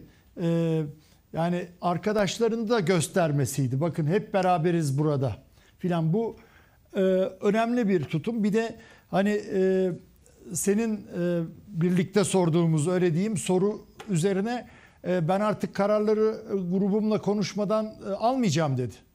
Ona söz verdim dedi. Grubumla konuşmadan almayacağım dedi. Şimdi burada e, zannediyorum bu e, şimdi iki, iki tane bir genel çerçeve var bir dar çerçeve var Doğan. Daha genel çerçevede e, hakikaten e, siyasi krize dönüşme eğiliminde bir yargı kriziyle karşı karşıyayız artık. Yani çok ciddi. Burada e, anayasa değişikliği gerektiren e, şeyleri beklemeyecek Erdoğan bunu gösteriyor. Çünkü yerel seçimden önce bir anayasa değişikliği tartışmasının gelmeyeceği ortada ya da ne bileyim referandum olacaksa olmayacağı ortada. Ha burada şeyi diyecekseniz bence onu tartışmamız lazım. Yani İyi Parti'den kopmalar var. Şimdi İyi Parti'den kopmalar Adalet Kalkınma Partisi'ne mi gidecek? Milliyetçi Hareket Partisi'ne mi gidecek? Meclis aritmetiğini değiştirebilecek mi? Yani bütün bunlar bunları da e, herhalde bence konuşalım yani bunu da program Konuşacağız içinde. tabii ki, elbette. E, ama Başlıklarımız Evet, da var. Yani burada evet çok güzel. Burada e, şey var. Yani e, bir strateji değişikliğine gidiyor Cumhuriyet Halk Partisi. Bence Adalet Kalkınma Partisi de buna karşılık yeni taktikler e, geliştirecektir, geliştirmek zorundadır. Ama burada e, Erdoğan'ın bu Yargıtay kararı üzerinden e, anayasa değişikliğine gitmese bile anayasa mahkemesi üzerinde, yargı üzerinde ve e, görüyoruz ki hem Yargıtay kararında hem e, Cumhurbaşkanı Erdoğan'ın beyanlarında Türkiye Büyük Millet Meclisi üzerinde de hatta Türkiye Büyük Millet Meclisi üzerindeki AK Parti grubu üzerinde de e, bir baskı, e, psikolojik baskı oluşturma taktiği var.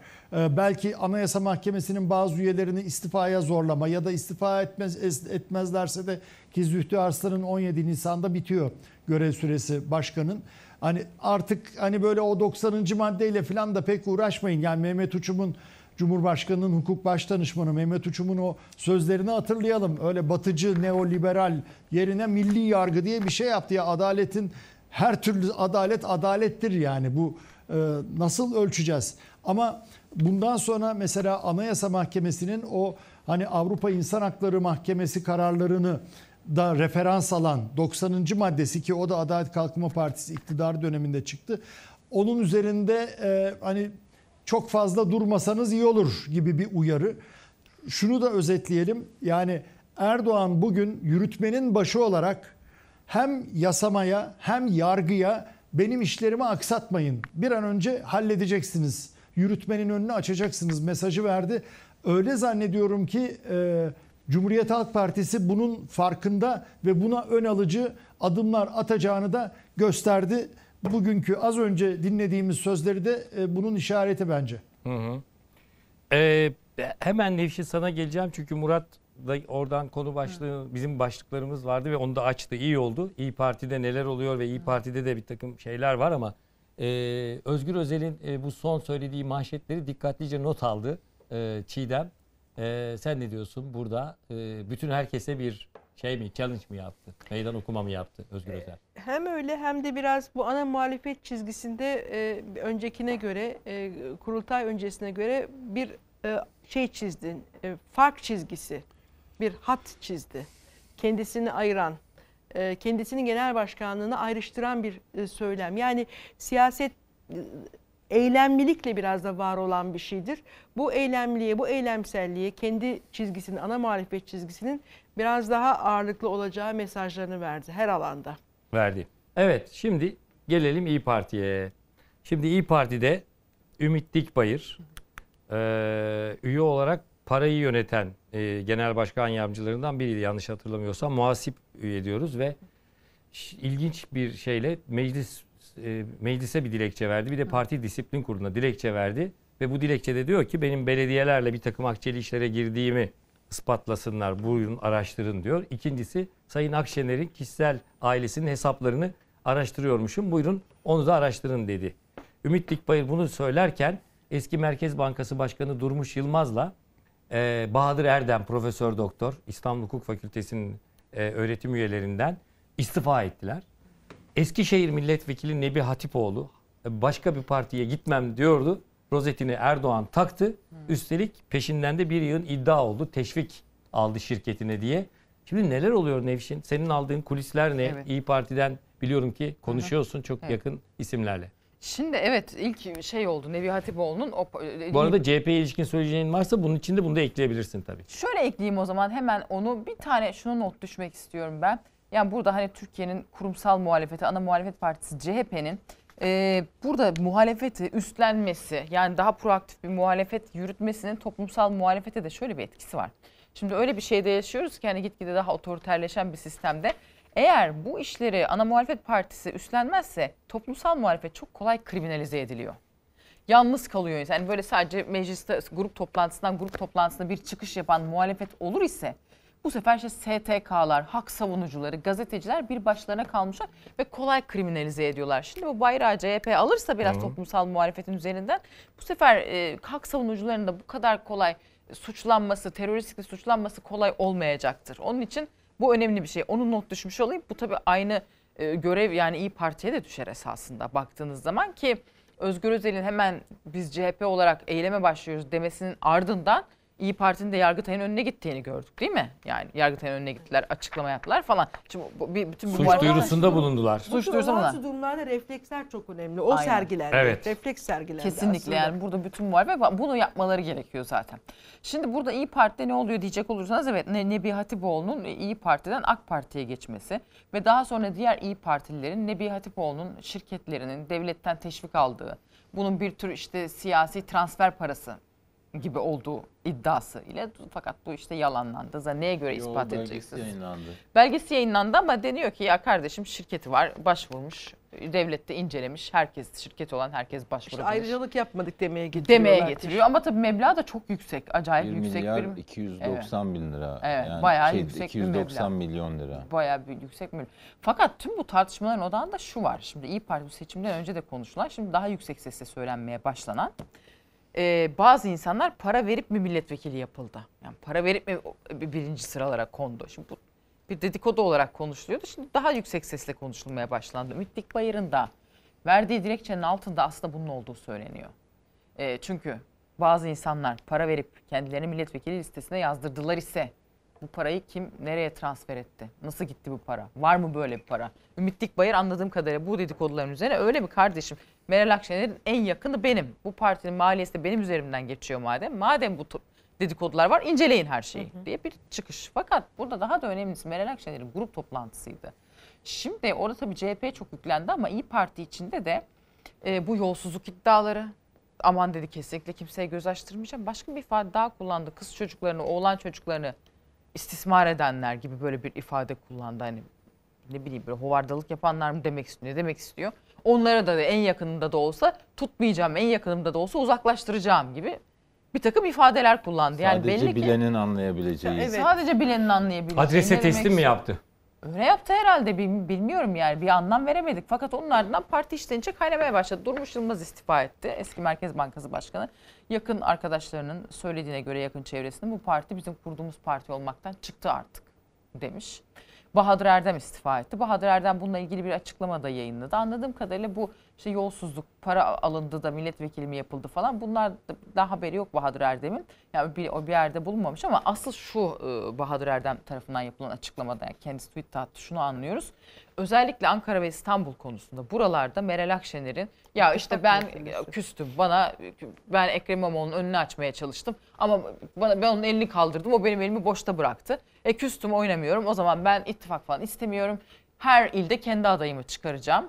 Tavrının çok sakıncalı bulduğunu söylüyor. Yani şunu söylüyorlar. Diyorlar ki ya kardeşim tamam müstakil siyaset olabilir. Zaten bu yerel seçim. Hani ittifak ona göre e, kurgulanır. Ama Ankara, İstanbul, hele hele İstanbul'da bunun üzerinde iddia etmek işi başka tarafa çeker. İyi Parti'nin böyle bir lüksü yok. E zaten Ekrem İmamoğlu ve Meral Akşener de yani kanlı bıçaklı değil öyle değil mi? Saraçhane sürecinde Ekrem İmamoğlu'nun yanında olan isim Meral Akşener'de. Bilmiyorum belki Meral Hanım ya bu süreci çok fazla kişiselleştirdi. Biraz e, duygusal bakıyor fakat bu parti içerisinde tepkilere neden oluyor. Ya bir de işte bu e, para, mara falan akçeli işler meselesi hakikaten bir şey yani bilmiyorum tabii böyle bir şey var mı bilemem dediğim gibi dedikodu zaten Ümit Dikbayır'da madem öyle dedikodu var inceleyin diyor da ya bir baktım milletvekillerinin %80'i iş insanı İyi Parti'de. De enteresan değil mi ya? Şu yani vay illa hepsi para vermiştir anlamında söylemiyorum da tamam bir kısmı iş insanı olabilir de meclis asıl e, kanun yapılan yerdir. Yani hukukçu lazım, e, işte doktor, Ekonomist. sağlıkçı lazım, ekonomist lazım. Yani niye bunların hepsi iş insanı? E şimdi hepsi, hepsi iş insanı olduğu zaman bakın bir İyi Parti siyaset üretmekte de zorlanıyor şu anda mesela. Ne diyor? Meral Akşener'in biz şu anda sadece öfkeli çıkışlarını görüyoruz grup toplaşa. Ve bana haksızlık yapıldı. Ben masadan niye kalktım anlaşılmadı. E beni dışladınız. E tamam okey anladık yani olan oldu. Herkes öz eleştirisini versin peki. Ama şimdi İyi Parti de buna tıka- takılıp kalmış gibi görünüyor. Ve bakın birikimi olan insanlar işte Bahadır Erdem gibi hukukçu tam da bu süreçte bir şey söyleyebilecek insanlar partiden uzaklaşıyor. E şimdi bilmiyorum Anadolu iş insanlarıyla nasıl siyaset üretecek bu parti? Buyurun Murat Bey. Murat, Toparladım Evet. zaten. seni Yok, yok, yok. Lütfen. Yok yok toparladım Hayır, zaten. sonra canım, Toparla, tamam. Toparladım zaten. Toparladım zaten. Yani burada şey yapacak. Ya burada bir de şey var. Şimdi e, daha şurada birkaç ay öncesine kadar e, Sayın Akşener açısından ya Ekrem İmamoğlu ya Mansur Yavaş ülkenin cumhurbaşkanı olmalıydı. Değil mi? Öyle diyordu. Yani Kemal Kılıçdaroğlu olması yanlıştı. Ya Mansur Yavaş olsaydı ya Ekrem İmamoğlu olsaydı kesinlikle efendim Cumhurbaşkanı Tayyip Erdoğan'ı alt edip Cumhurbaşkanı seçilecekti iddiasında. Şimdi e, hani bi- biraz siyasetin e, biz de kaç yıldır siyasetin gözlemcileriyiz yani içinden dışından gözlemcileriyiz. Yani şu anda Meral Akşener'in mesela Ankara'da ya Mansur Yavaş'a oy vermeyin ne kendi tabanını kendi e, ki e, görüldüğü gibi biraz e, şeyler ayrılışlar falan da fazlalaştı. Ankara İl Başkanı da dahil buna. E, ikna edebilmesi çok zor. Yani Mansur Yavaş'a oy vermeyin ya da Ekrem İmamoğlu'na oy vermeyin e, şeyine. Ki e, Nevşin'e katılıyorum. Bahadır Erdem'in e, şeyi e, biraz o. Yani kazanımlarımızı kazanımlarımızı korumamız lazım derken yani Ankara ve İstanbul belediyelerinin kaybedilmemesi gerektiğini bana kalırsa e, vurgulamak istiyor. Burada e, İyi Parti az önce biraz değindim. Yani İyi Parti'den istifalar çoğalırsa yani bakın işte ne nasıl başladı Aytun Çıray, Aydın Sezgin ondan sonra gele gele işte bugün Durmuş Yılmaz'la Bahadır Erden e, bunlar şeyler hani daha çok siyasetten gelen isimler ya da e, bürokrasiden gelen isimler, iş dünyasından gelen isimler değil. Yani burada e, sanki e, sadece iş dünyasından gelenler kalıyor İyi Parti'de. E, iş dünyası dediğinizde her tarafla işi e, olur. Yani bu da bir e, gerçektir.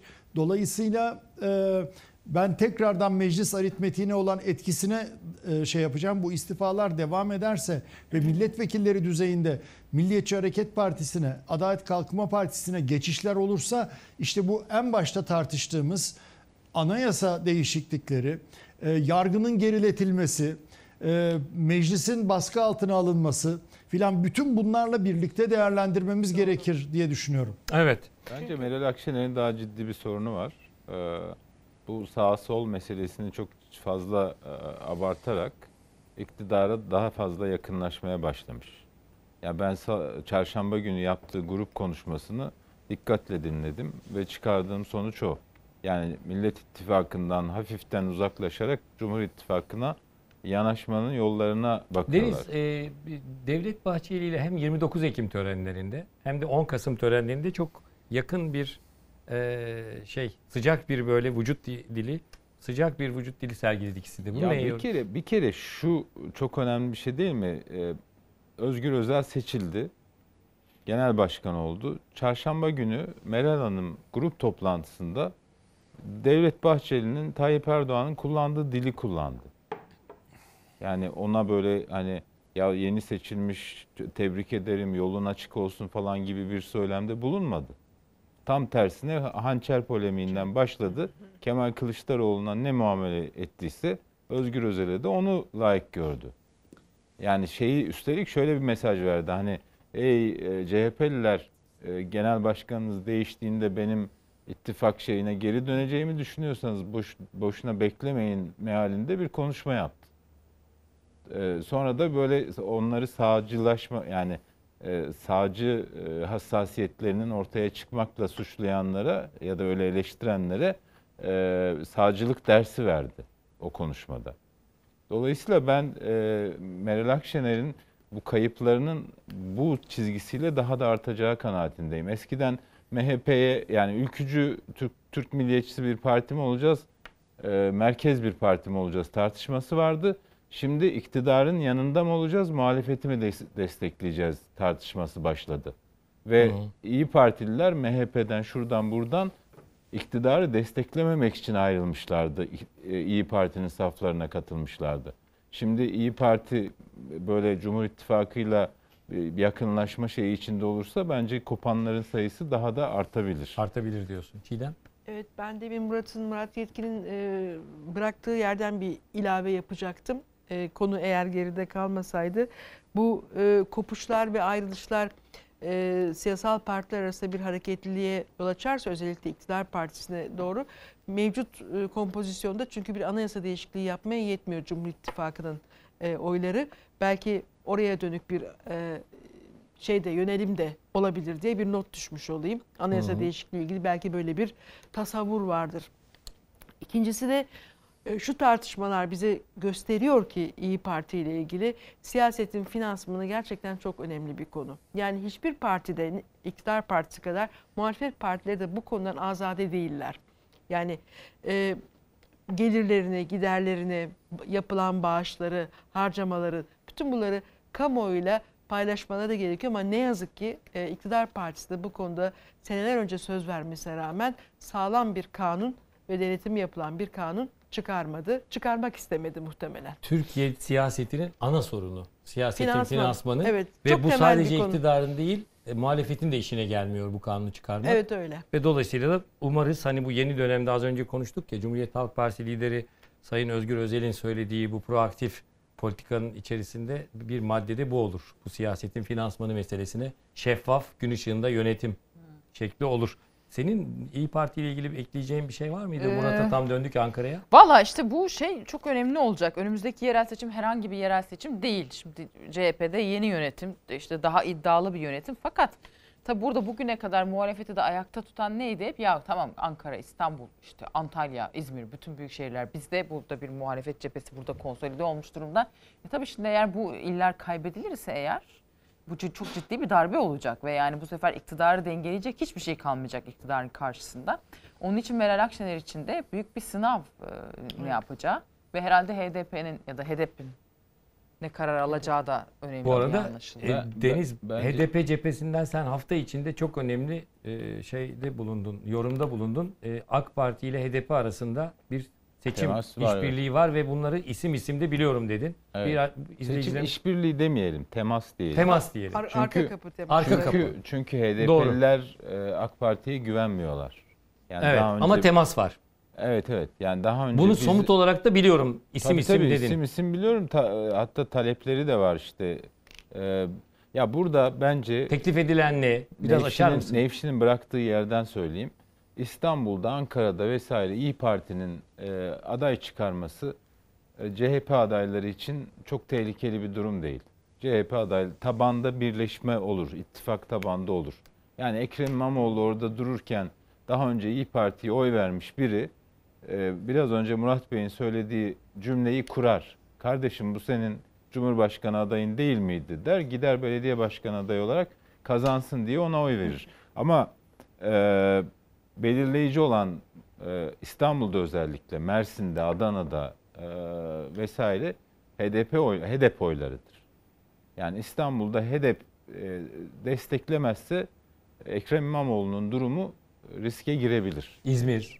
İzmir'de çok değil. İzmir'de CHP'nin bariz bir üstünlüğü Ama mesela var. birkaç önemli e, merkezde Ege'de Bodrum mesela. Ha, oralarda olabilir ama Mersin, Adana, şimdi bu bu iller çok önemli. Hatta Antep'te vesaire falan HDP oylarının desteğiyle e, denge değişebilir. Yani işte Hatay'da mesela yani kritik yerlerde HDP'nin desteği önemli. Yani ben hakikaten güle ben İyi Parti seçmeni olsam Ankara'da yaşıyorum. E, Mansur Yavaş'ın karşısına kimi koyarlarsa koysunlar gider yine Mansur Yavaş'a oy veririm. İyi Parti seçmeni olsam. Yani sorarım ya kardeşim bu adam zaten Türk milliyetçisi bir adam. Sizin partinize CHP'den daha yakın bir adam. Bütün kadrolarını Türk milliyetçilerinden seçmiş. CHP'nin C'si bile neredeyse yok şeyde be- belediyede. Yani siz neden bu adama karşı çıkıyorsunuz diye sorarım. Bu ve bu soruma da mantıklı bir cevap veremezler. Biz bağımsız da e, bu bu oyu yani eğer böyle bir şey yaparsa Meral Akşener Mansur Yavaş'ı ve Ekrem İmamoğlu'nu kaybettirmek için yapar. Bu da kişisel bir davası olduğu içindir. Zaten o çarşamba günü yaptığı konuşmada ben onu sezdim. Yani bir partinin genel başkanından çok kişisel e, şeyleri olan bir takım e, ne denir hani AK Parti'nin şeyiydi ya not ettik. Kişisel notlar almış ve o notların gereğini yapmaya hazırlanan bir bir siyasetçi gibi konuştu. Yani bir bir partisini büyütmeye çalışan bir şeyden öte. E, dolayısıyla da ben yerel seçimde e, böyle devam ederlerse o 1 Nisan itibariyle İyi Parti'de çok şeyin değişeceğini düşünüyorum. Ortaya çıkacak sonuçlar itibariyle. Nasıl bir değişim bekliyorsun? E, kaybedecekler. Yani bu Yani sadece seçim mi kaybedecekler yoksa parti e, anlamında kaybe da? şimdi 81 ilde aday çıkardın. İstanbul'un işte e, İstanbul'u boş verelim hadi Ankara'yı da boş verelim. Mersin'in, e, Adana'nın, işte Balıkesir'in e, vesaire falan hep ilk- iktidar tarafından kazanılmasına neden oldunuz. Adaylarınız yeterince oy almadı ama aldıkları oyla muhalefetin büyük adayının yani büyük partisinin adayının kaybetmesine neden oldu. Nasıl izah edeceksiniz? Kendi tabanına da izah edemez. Parti Nasıl, nasıl yönetimine de izah edemez. edeceksiniz? Yani diyelim ki e, Mersin'deki CHP adayı e, 100 bin oyla kaybetti ve sizin adayınız da 105 bin oy aldı. Mesela ben sana bir katkıda bulunayım. Her ne kadar Mansur Yavaş Ankara'da çok garantiyse de bu son seçimde, genel seçimde İyi Parti'nin Ankara'daki oyu yanılmıyorsam %12. Be- Yerel seçimlerde durum Farklıdır değişir. ama sonuçta %12 gibi bir elimizde Tabii, tabii. somut yani veri mesela var yani. başkanlık seçiminde de o %12 devam eder. Yine gider İyi Parti'ye il genel meclisinde verir ama Evet. başkan olarak Mansur Peki Bey- HDP meselesine gelelim. Bir Ha, tarafta oraya- oraya evet, geleyim. HDP'de teklifler ne? Ne getiriliyor Ya iktidar, iktidar, partisi tarafından? iktidar bunun farkında olduğu için yani e, CHP adayları için kritik olanın HDP'nin HDP'nin desteği olduğunu anladığı için HDP yak- yakın markajı almış. Bakmayın e, şeye Selahattin Demirtaş'a selam çaktı falan diye e, eleştiriyorlar.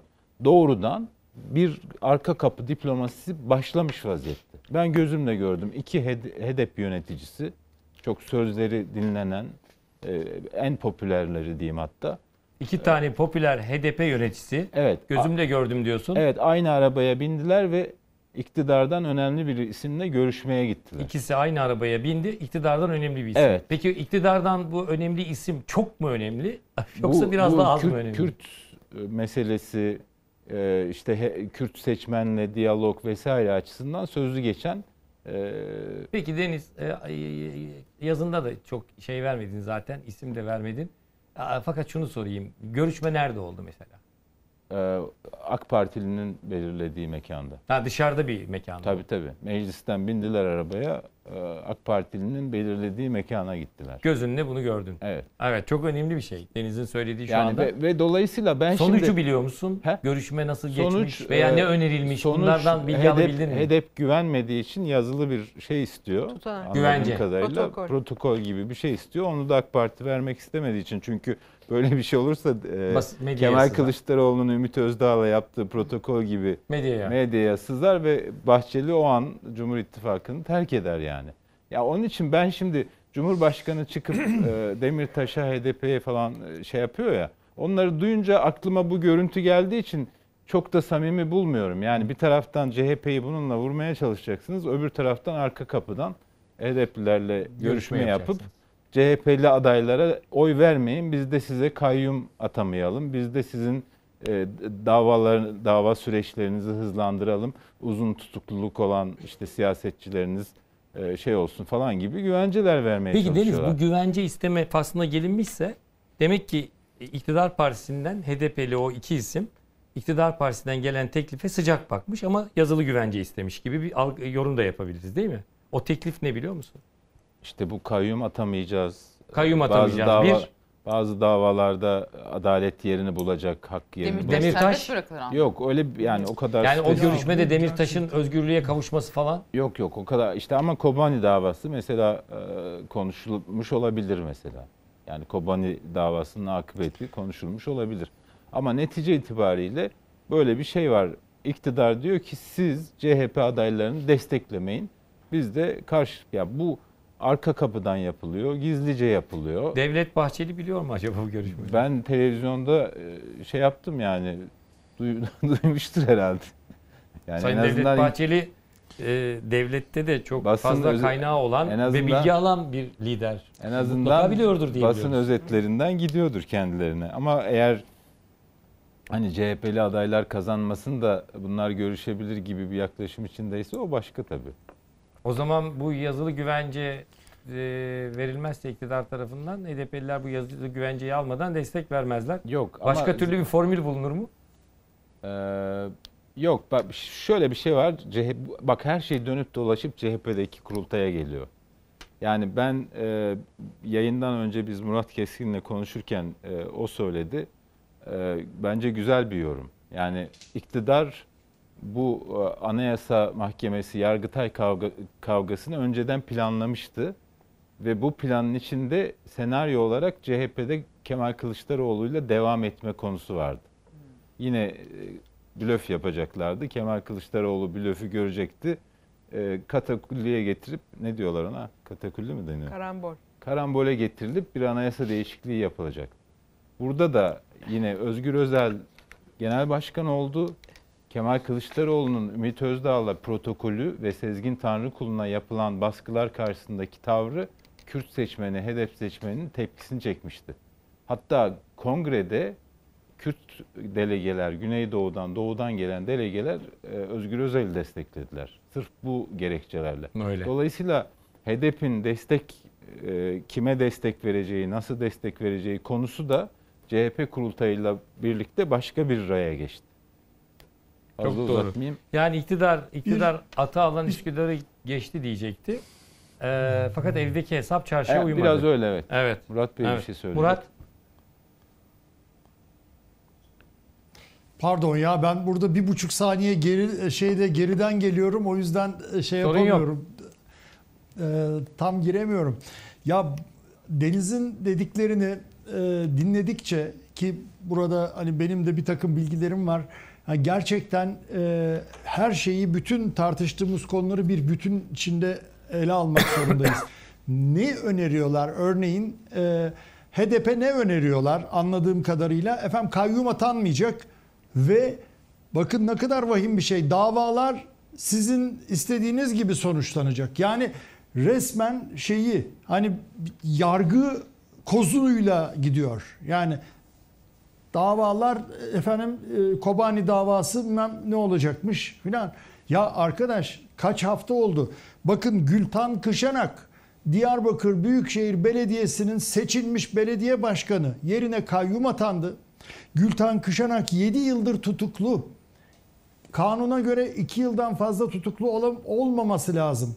7 yıl çok istisnai durumlarda uygulanıyor. O da doldu. Dilekçe üstüne dilekçe veriliyor. Hala içeride. Yani resmen e, şeyler yargı bir siyasi koz olarak kullanılıyor. Eğer HEDEP bu şeyi hani e, protokol isteniyor dedi hem Deniz hem Çiğdem. E, değil mi Çiğdem? Ben öyle Evet benim algıladım. benim benim de o yönde Ee, duyumlarım var. Deniz'in anlattıklarına yani- paralel olarak.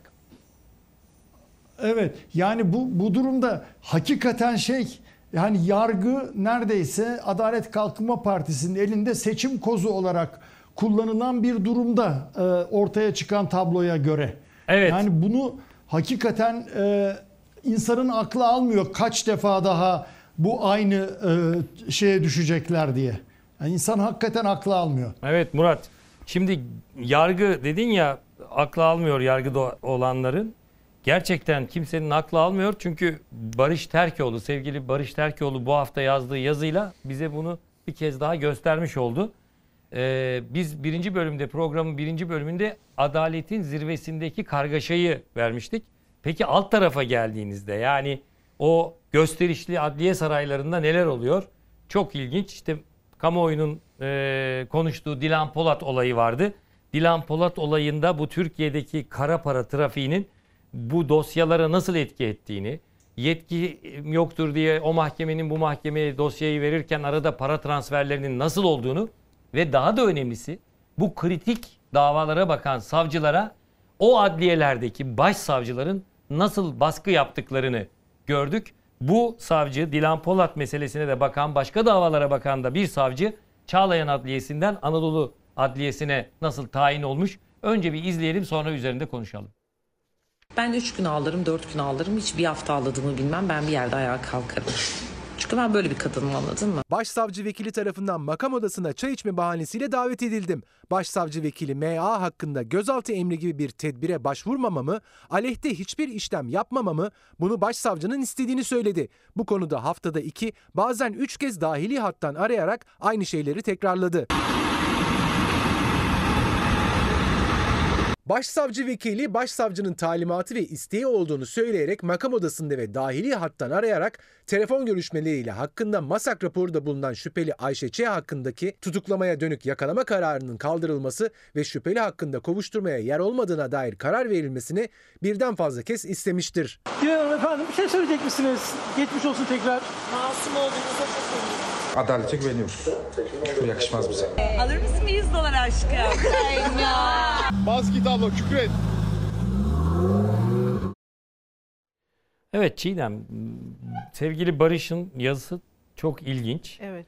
Ee, bu savcı sadece Dilan Polat meselesinden değil, başka şeylerin de var. Örneğin işte AK Parti e, kurucularından İhsan Aslan'ın kızının dosyasının bu FETÖ meselesinden dolayı kapatılmasını başsavcı gerek dahili hattan gerek kendi hattından baskılar yapıyor.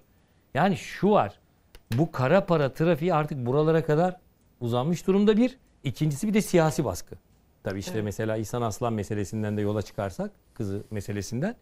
E işte geldiğimiz nokta bu. Yani tepede e, Yargıtay'la Anayasa Mahkemesi'nin arasındaki bu kargaşayı, e, e, keşmekeşi alt tarafta görebiliyoruz yani. E tabii yani aslında hepsi aynı bütünün birer parçaları. Ee, Barış Terkoğlu zaten yargı alanında çok önemli yazılara imza atan bir meslektaşımız. Ee, bugüne kadar da yalanlandığını, tekzip edildiğini bilmiyoruz. Fakat burada esas mesele e, bu tür iddialar, bu tür ciddi iddialar söz konusu olduğunda harekete geçmesi gereken kurumlar var. Denetim mekanizmaları var. Hakimler, Savcılar Kurumu var.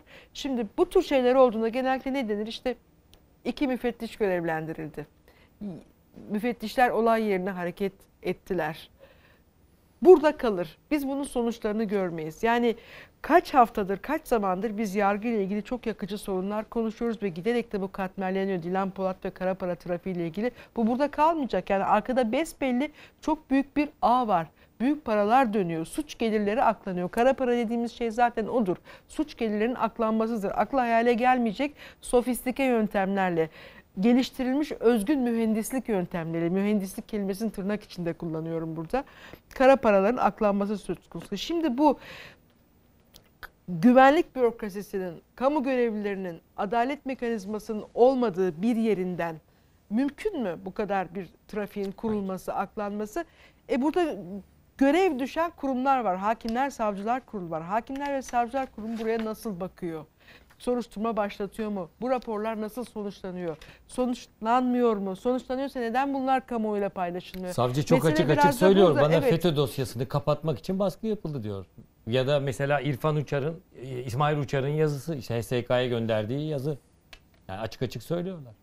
Yani adalete e, neden güvenin düşük olduğunu biz bütün bu, bu tür olaylarda anlıyoruz. Daha da e, şeyi yani adalet mekanizmasının çalışmadığı, adalete duyulan güvenin az olduğu, düşük olduğu toplumların zaten ekonomik refah açısından da e, gelişmesine imkan yok. İkisi birbirine çok bağlı.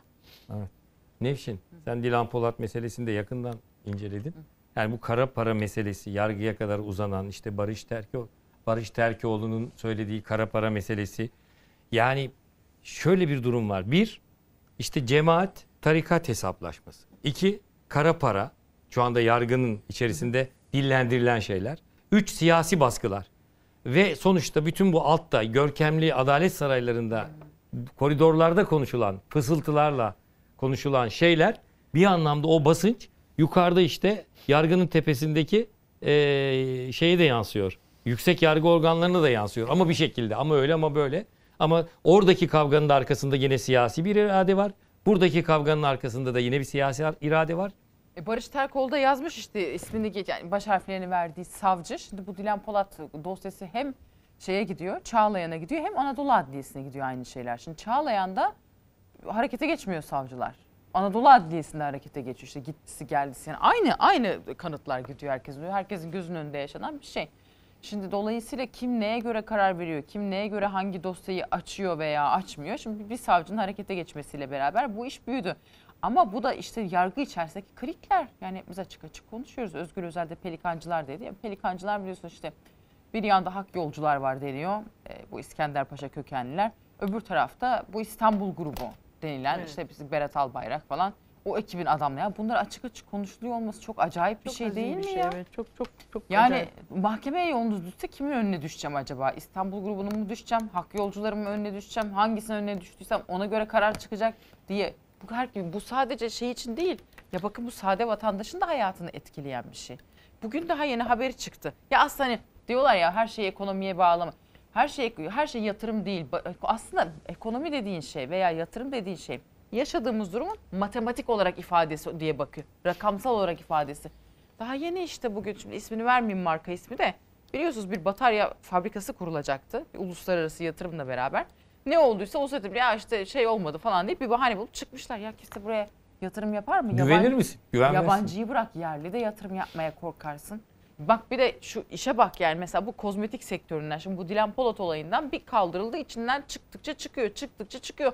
Kuaförü açan kara parayı kazanmış yani bir grup var böyle maaşıyla ve vergisini ödeyerek geçinmeye çalışan insanları dolandırarak tokatlayarak hayat e, kurmuş kendisi zenginlik kurmuş bir sınıf var şu anda belli ki. Şimdi biz de bu sınıfı millet de TikTok'tan izliyor. Belki ben de bir gün öyle olabilir miyim hay- hayali kuruyor insanlar yani. Şimdi böyle bir şeyin içerisinde yaşıyoruz. Yani bu sistemde neye göre yatırım yapacaksın, neye göre bir iş yapacaksın? İnsanların sisteme de bir inancı kalmadı ki düz vatandaşın. Yani bugün bizi izleyenler Allah aşkına söyleyin. Ya dürüstçe çalışırım, dürüstçe maaş kazanırım ve bir kendime bir ev, bir araba, bir de çocuğuma bir apartman dairesi alabilirim diye inanıyor musunuz? Komedi.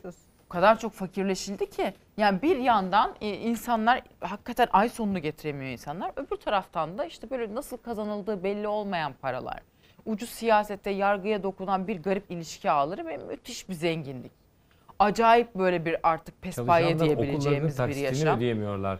Pek çok çalışanın Bu artık sağlıksız devlet bir okullarına o çocuklarını vermeye Bu başladığına sağlıksız şahidim. bir durum ve şu anda Türkiye'de neredeyse işte bu en son çıkan mesela rezerv alan yasasıyla yani özel mülkiyet hakkı olacak mı olmayacak mı? Bu bile bir şeyin ucunda yani. Bir ipin ucunda olacak mı olmayacak mı? Onu bile bilemiyoruz falan. Yani bu ülkede ne yatırım yapılır, ne iş olur, ne kimse iş kurar, ne kimse yaptığı işe inanır. Yani bu çok büyük bir sıkıntı. Onun için ya işte yargının üstünde Yargıtay'da bilmem ne olmuş da anes neyse değil işte aslında bu. Hepimizin hayatını birebir etkileyen bir şey. Yani Gayet. biz niye bir maaşla geçinemiyoruz? İşte bunun cevabı bu aslında. O yargı içindeki kavga bakın yani. Tabii ve bu bizim içinde olduğumuz e, işte toplumun önemli bir kesiminde emekliler oluşturuyor. Evet. İşte az önce dedik ya Dilan Polat nereden geldiği belli olmayan daha doğrusu nereden geldiği belli de örtülen paralarla şaşalı hayat sürerken emekliler müthiş bir çile çekiyorlar. İşte 5 bin lira bir şey alacaklardı ikramiye. Onu da çalışan emeklilere vermiyorlar. Çalışmayanlara verecekler. Onu da ne zaman verecekler belli değil. Orada bir adaletsizlik var. Bir Açıkladılar. başka açıkladılar. Ne zaman? Yarın verecekler. Yarın mı vereceklermiş? Evet, evet. İyi çok şükür.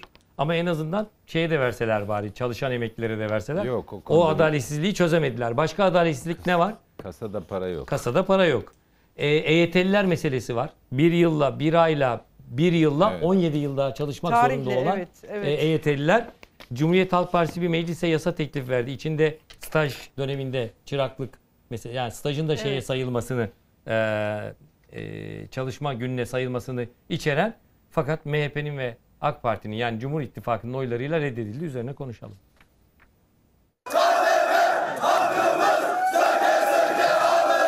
EYT tabii bize vurmadı. O yüzden biraz mağduruz. Ben de 2 yıla kaçırdım.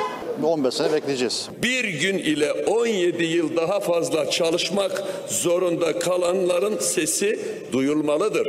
Önergeyi oylarınıza sunuyorum. Kabul edenler, kabul etmeyenler önerge kabul edilmemiştir. Bu adaletsizlik partisel bir durum, siyasi bir durum değil. Partiler üstü bir durum. Benim amcamın oğlu 43 yaşında emekli oldu. Aramızda 17 sene bir uçurum var. Yani hakkımızı istiyoruz. Vahim keşke kabul olsaydı. Çünkü çok büyük adaletsizlik var. Yani bir güne, bir yıla 17 yıl, 20 yıl. Maalesef dünyamız karardı. Bu reddedilmesi demek bu mücadelenin bittiği ya da bunun olmayacağı anlamına da gelmiyor. Şimdi 5000 liralık hani devede kulak şu anki hiper enflasyon ortamında Deniz bir para değil.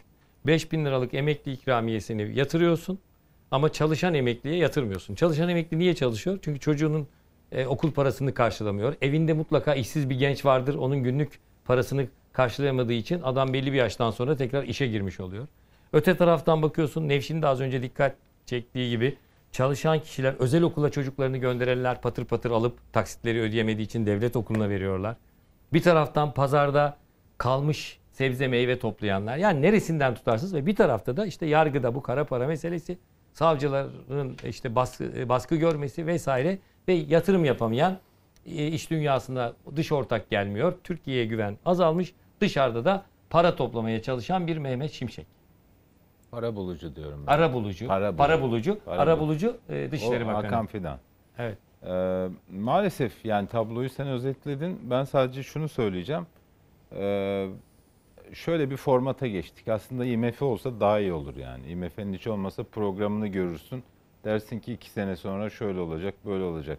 Şimdi Cumhurbaşkanı uçakta demiş ki e, vatandaşı enflasyona ezdirmedik, enflasyonun belini kırdık. Ya vatandaşın beli kırıldı. Ne enflasyonu? Enflasyon canavarı bütün e, şeyiyle, ihtişamıyla tepemizin üstünde dolanmaya devam ediyor. Vatandaş da beli kırık vaziyette, hareketsiz kalmış vaziyette. Yani o kadar e, vahim bir tablo var ki karşımızda. E, ama bu ta- bu tabloyu bile şey yapıyorlar. Maalesef yani ben içimden gelenlerin hepsini söylemiyorum, söyleyemiyorum da çünkü neticede bu sefaleti yaşayan hepimiz bir kısmı gidiyor Tayyip Erdoğan'a oy veriyor. O da diyor ki ya bu düzen demek ki hoşlarına gidiyor. Ben de böyle devam edeyim diyor. Yani e, gerçekten böyle bir hani elim kırılsaydı da vermeseydim falan diyenlere timsah gözyaşı diyorum ben. Ya verdiniz işte eliniz falan kırılmasın. verdiniz yine verirsiniz. Ama bu hayatı da hak edersiniz yani. Ben ben artık hani e, öyle bir noktaya geldik ki he- herkesin hakkını hukukunu savunmak gazetecilerin görevi yani bizim bizim böyle bir şeyimiz var. Biz haktan tarafız, işte özgürlüklerden tarafız vesaire ama yani e, ya bu kadar baskıya rağmen, bu kadar şeye rağmen hala iktidarı destekliyorsanız sizde bir problem vardır yani. E, Şöyle bir yöntem var. E, Diyorum ya IMF daha iyi. Çünkü Me- Mehmet Şimşek ve ekibi yani sevgili para bulucumuz henüz daha dışarıdan para bulup da kasaya bir kuruş koyamadı. Araplardan gelen işte 3-5 milyar doları şey yapmıyorum, saymıyorum. Onları Tayyip Erdoğan da bulurdu yani. Mehmet Şimşek'e gerek yoktu. Yani Tayyip Erdoğan'ın atadığı herhangi biri de bulurdu. Kasaya para koyamadığı için dışarıdan bulamadığı için vatandaşın sırtına yüklüyor. Doğan Şentürk meyve alsın %2 daha fazla KDV ödesin. Bilmem işte Çiğdem araba alsın daha fazla ÖTV ödesin. Deniz Zeyrek gitsin arabasına ödediği vergiyi bir daha ödesin. Kasaya para girsin falan. Pa- kasaya para girsin ama çıkmasın dönemi yaşıyoruz. O nedenle de daha zor günler bizi bekliyor. Ben 1 Nisan'dan itibaren artık 4 sene boyunca hiç seçim olmayacağı için felaket bir fırtınanın geldiğini öngörüyorum.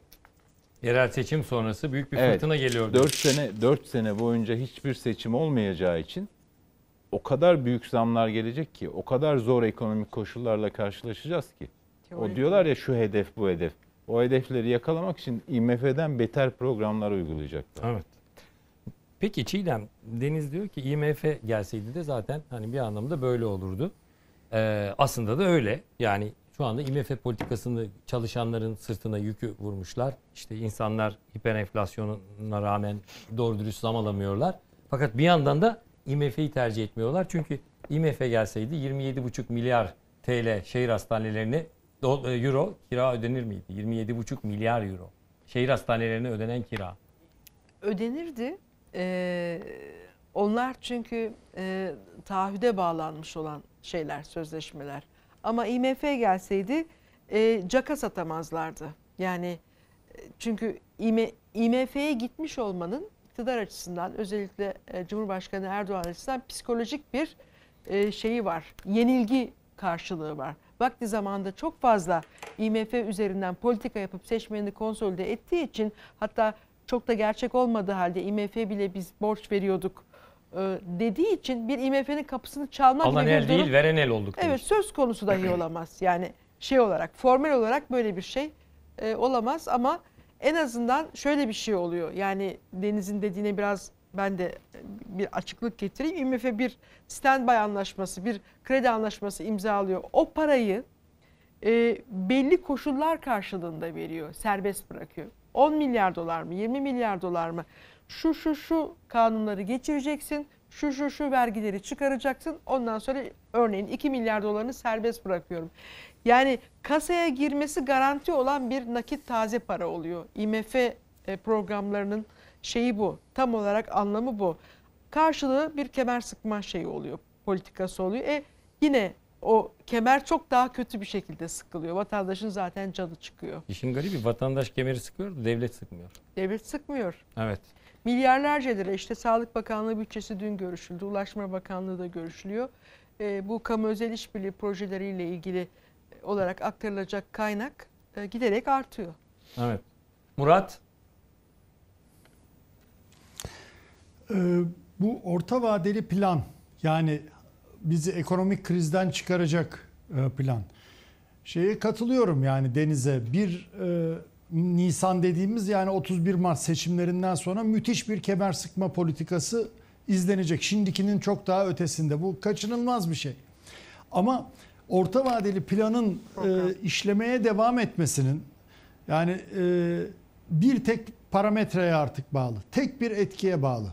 O da Cumhurbaşkanı Erdoğan'ın sabrı. Bakın e, şeyde e, işte e, bu Özbekistan dönüşünde söylemiş ben Mehmet Şimşek'e karışmıyorum o istediğini yapsın diye.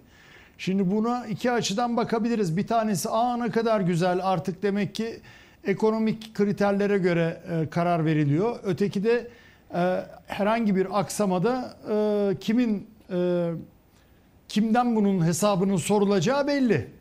Yani aa bak Mehmet Şimşek'e her şeyi yap dedim yapmadı. Bu olacak ama hakikaten e, bu ekonomik krizden çıkma programı artık tekrar edeceğim kusura bakmayın. Sadece ve sadece Erdoğan'ın sabrına bağlı. Yani tamam kardeşim olmuyor dediği anda ne orta vadeli plan kalacak ne böyle güzel işte e, yabancı e, şeylere ne bileyim bankalara ya da kredi kuruluşlarına böyle sunumlar falan kalacak. Böyle bir şey gibi e, hani iskambil kağıtlarından kule gibi yıkılabilir de her şey. Yani sadece Erdoğan'ın tamam kardeşim bu iş olmuyor biz bildiğimizi yapalım demesine bağlı. Bu kadar. Yani bu hani e, Deniz şey dedi e, para e, giriyor ama çıkmıyor devletin kasasına. Valla bu da adamına göre çıkmıyor. bu da olmazsa Baksanıza, tekrar NASA mı döneceğiz hanım- NASA Murat? Bu da olmazsa NASA mı döneceğiz? Vallahi, e, NASA, orada dururken bize söz NASA'da düşer mi demişti Sayın Cumhurbaşkanı. daha daha Evet yani oraya da dönebiliriz. Bakın bir rektör hanım e, araba alınacakmış makam arabası öyle bir ihale talimnamesi yapmış ki en lüks cinsinden 4x4 Çukurova Üniversitesi galiba. Yani ne yapacaksın? Dağlara ta- taşlara mı vuracaksın? Yani lükslerinden de vazgeçmiyorlar bir türlü. Ya bir türlü lükslerinden de vazgeçmiyorlar. Evet. Yani makam arabaları işte makam odalarının tefrişatı işte şu kadar dış geziler bu kadar bilmem neler. Yani bir yandan şey e, işte Nevşin de söyledi önemli yatırımlar artık yapılmaz hale geldi. Çünkü yatırım kazan kazandırmıyor yatırım. Zaten yani olandan bir yandan işte bu evet parazit yani parazit ekonomidir. Az önce bu Dilan Polat işte başkaları da çıkıyor şimdi. Yani bir- her gün bir tane daha sosyal medya fenomeni aldı altında. Her gün bir başka e, ekonomik anlamda da söylüyorum ahlaksızlık ortaya saçılıyor. Yani adeta Türkiye bağırsaklarını boşaltıyor bu sosyal medyada. Yani bu, bunu görmek lazım. Bir yandan böyle bir parazit ekonomisiyle Bu bağırsaklarını boşaltıyor lafı- haksız milyonlar var. Ba- Bağırsakları boşaltıyor lafı izleyicilerimize kimi hatırlattı acaba? Bülent Arınç mı? Bülent, Ee, Sayın Bülent Arınç söylemişti. Ben yo- ben yorum yapmayayım. Ben sosyal medya şeyinden söz ediyorum şu anda. Evet. Ee, e, yani sen güzel hatırladın. Ee, ben sosyal medyadaki tabloyu Nereden nereye? e, göstermek istiyorum ama bir, evet nereden nereye bir yandan da bunu e, görmek lazım. Son derece hani yargı adalet dediğimiz şey sadece yargıyla sınırlı değildir arkadaşlar. Sosyal adalet vardır, ekonomik adalet vardır, her türlü adalet vardır. Adaletsizlik toplumun her kesimine yayılmış vaziyette. Yani bu medyada bunun dışında değil. Efendime söyleyeyim her şey hayatımızın her alanında bu adaletsizliği görüyoruz ve her şey dediğim gibi Erdoğan'ın sabrının bir gün nasıl bugün ya- yargı konusunda Anayasa Mahkemesi konusunda tükendi sabrı. İşte Yargıtay haklıdır, öteki haksızdır dedi. Artık fazla oluyorlar dedi. E, yarın bir gün ekonomide tamam kardeşim biz bildiğimizi yapıyoruz dese diyecek. Bu kadar. Yani e, oraya doğru son sürat gidiyoruz. Evet. Nevşin, şimdi öyle görülüyor ki bu Cumhurbaşkanlığı hükümet sistemi eee, de bu yetkiler, bu güç yetmemiş gibi görülüyor. Bütün bu geceden çıkardığımız bir anlamda sonuç bu. Ve Cumhurbaşkanı diyor ki daha da güçlenmem lazım. Ve az önce de Deniz'in işaret ettiği 2024 Mart seçiminden sonra 28'e kadar da olağan bir seçim öngörülmüyor. Evet. Bu anayasa değişikliğinde işte Çiğdem'in söylediği gibi anayasa mahkemesini budadı ya da yetkisizleştirdi. Daha farklı bir anayasa e, şablonuyla e, bizim karşımıza çıktı. Güçlendikçe güçleniyor. Fakat güçlendikçe ekonomide bir şeyler düzelmiyor. Yani güçlendikçe ekonomi kötüye gidiyor. Ve tam tersi yani öngördüğünün tam tersine gidiyoruz. Peki nereye gidecek bu olay? Yani artık vatandaş zaten sırtına ciddi anlamda bir yük binmiş durumda. Az önce sen söyledin Türkiye'nin önemli gruplarından bir tanesinin yatırımı son dakika engellendi. Nereye gidecek? Evet. Yani o iş dünyası nereye kadar sabredecek? Tamam Erdoğan'ın sabrına göre e, bu işler olacak bitecek diyor e, Murat haklı olarak. Ama peki iş dünyasının sabrı nerede bitecek? Yani şimdi tabii iş, e, iş dünyası değil, Türkiye demek lazım. Ee, Aslında- geçen Mahfiye İlmez çok güzel bir şey paylaşmış, grafik. Bu ilk Erdoğan işte nas falan inatla e, şeyi düşürmeye, e, faizi düşüreceğim ben. Cumhurbaşkanlığı sistemine geçiliyor. Erdoğan orada bir kendisini ispat etmek istiyor artık. Tamamıyla davul da benim elimde, tokmak da benim elimde, benim dediğim olacak diyor anladığım kadarıyla. Artık hani Erdoğan bir sistem, benim sistemim diye düşündü herhalde yani. Kafasının içinde olmak e, mümkün değil ama anladığımız kadarıyla. Ve diyor ki ya karşım Nas'tır. E, benim eko, benim bir teorim var. Faiz düşürürsek enflasyon da düşecek diyor. O sırada Türkiye'de e, enflasyon %19 civarlarında. Mahfiye İlmez çok güzel grafikte. Ve Erdoğan'ın bu hamlesinden sonra enflasyon hızla yuk- yukarı gitmeye başlıyor. Yani eğer orada o çılgınlık yapılmasa, illa ben faizi düşüreceğim denmese herhalde şu anda Türkiye %20-25 civarında bir enflasyonla devam ediyor olacaktı. Yani Yine şu- iki haneli olacak ama 70'ler, Evet. 80'ler, 90'lar 90'lar olmayacak. Evet. Ve bunun hepimizin hayatında yapabileceği değişikliği düşünebiliyor musunuz? Bam çok daha başka bir şeyde yaşıyor olacaktık. Yani onun için bu böyle bu iyi bir şey değil ya. Bu böyle sürekli bir takım e, propaganda dizileriyle falan da insanlara gaz verildi sürekli. İşte Osmanlı zamanı çok iyiydi çünkü bir padişah vardı. Her şeyin üstünde yarı kutsal, çok akıllı. Bir çakıyordu yumruğunu masaya. Bir öyle elçiye tokat, bir ona falan süperdi her şey diye. İşte öyle olmuyor. Çünkü beşer şaşar. Tek bir kişinin keyfiyetine göre o gün sağından kalkıyor böyle karar veriyor. O gün solundan kalkıyor bunu hapse atayım çıkamasın içeriden diyor. Olursa böyle yaşarız. Böyle yaşarız. Üçüncü dünya ülkesi gibi yaşarız biz. Ya belki de onu Kalitesiz bir hayat canım. yaşarız biz. Kötü ama bu Belki de böyle Türkiye plan- onu mu planlıyor, bunu mu planlıyor? Kafalarında ne düşünüyor bilemiyorum. Ama şu anda Türkiye lig düşmüş durumda. Bir üçüncü dünya ülkesi Türkiye. İnsanların kalitesiz yaşadığı, eğitimin vasat olduğu, insanların gelecekle ilgili bir projeksiyonda bulunamadığı, ancak gününü kurtardığı. İşte o var ya sokak röportajlarında çıkar cep telefonunu. Cep telefonunun bile lüks sayıldığı. Yani cep telefonu yok mu? Var kardeşim de ne yapalım? Hani Türkiye çok gelişmiş ülke değil mi? Gelişmiş ülkede laf mı cep telefonu? Ya bir şey mi? Gelişmiş bir ülkede insanların bir araba alması bir iş değil ki. Ya burada bir hayat boyu çalışıyorsun ancak araba kredisi ödeyebiliyorsun. Böyle bir hayat olur mu ya? Yani Evet. Ee, bu gece de programımızın sonuna geldik. Bizi bu saate kadar izlediniz. Kapatmadan önce Deniz Zeyrek. Ben tabii ki 10 Kasım itibariyle e, ebedi başkomutan Mustafa Kemal Atatürk'ün resmini çizdim. ellerine sağlık. Bu eline sağlık. vesileyle de e, Evet. e, bugün cuma yani dün cuma idi. Atatürk'ün ruhuna bir Fatiha okumayı bile çok gören Diyanet İşleri Başkanı'na ve başkanlığına sistemlerimi ileterek bitirmek istiyorum. Bravo. Biz de senin duygularına katılıyoruz. Ee, hiçbir 29 Ekim'de, hiçbir 30 Ağustos'ta, hiçbir 23 Nisan'da, hiçbir 19 Mayıs'ta ve hele hele hiçbir 10 Kasım'da bir Fatiha bile okumuyor. Bu, bu bir İslam İslam'ın da geleneğidir. Ölülerinizin ruhuna Fatiha okursunuz. Ya. Evet. Müslüman Müslüman insanlar kıymetlileri için Fatiha okurlar. İsmini bile anma e, konusunda imtina ediyorlar. Yazıklar olsun. Atatürk'ün Diyanet İşleri Başkanı'nın ismini anmaması umurunda yaşasaydı bile umurunda olmazdı olmazdı. yani- Bizim de umurumuzda değil.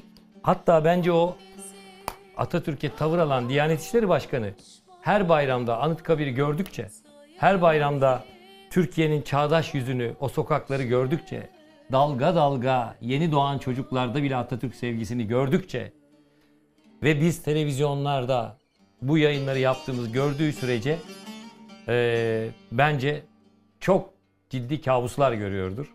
Eee, o kabusları göstermeye de Sayın Diyanet İşleri Başkanı'na devam edeceğiz. Türkiye jenerasyonlar değiştikçe o kabusları da o gereken kişilere gösterecek. Atatürk ölümsüzdür. Bunu artık herkes böyle bilsin. Çok güzel bir sözü vardı Fidel Castro'nun Küba lideri Türkiye'yi ziyaretinde. Öldükten sonra ülkesini yöneten tek lider demişti Atatürk için. Gerçekten de öyle. Haftaya tekrar kavuşmak dileğiyle. Hoşçakalın. Pencereden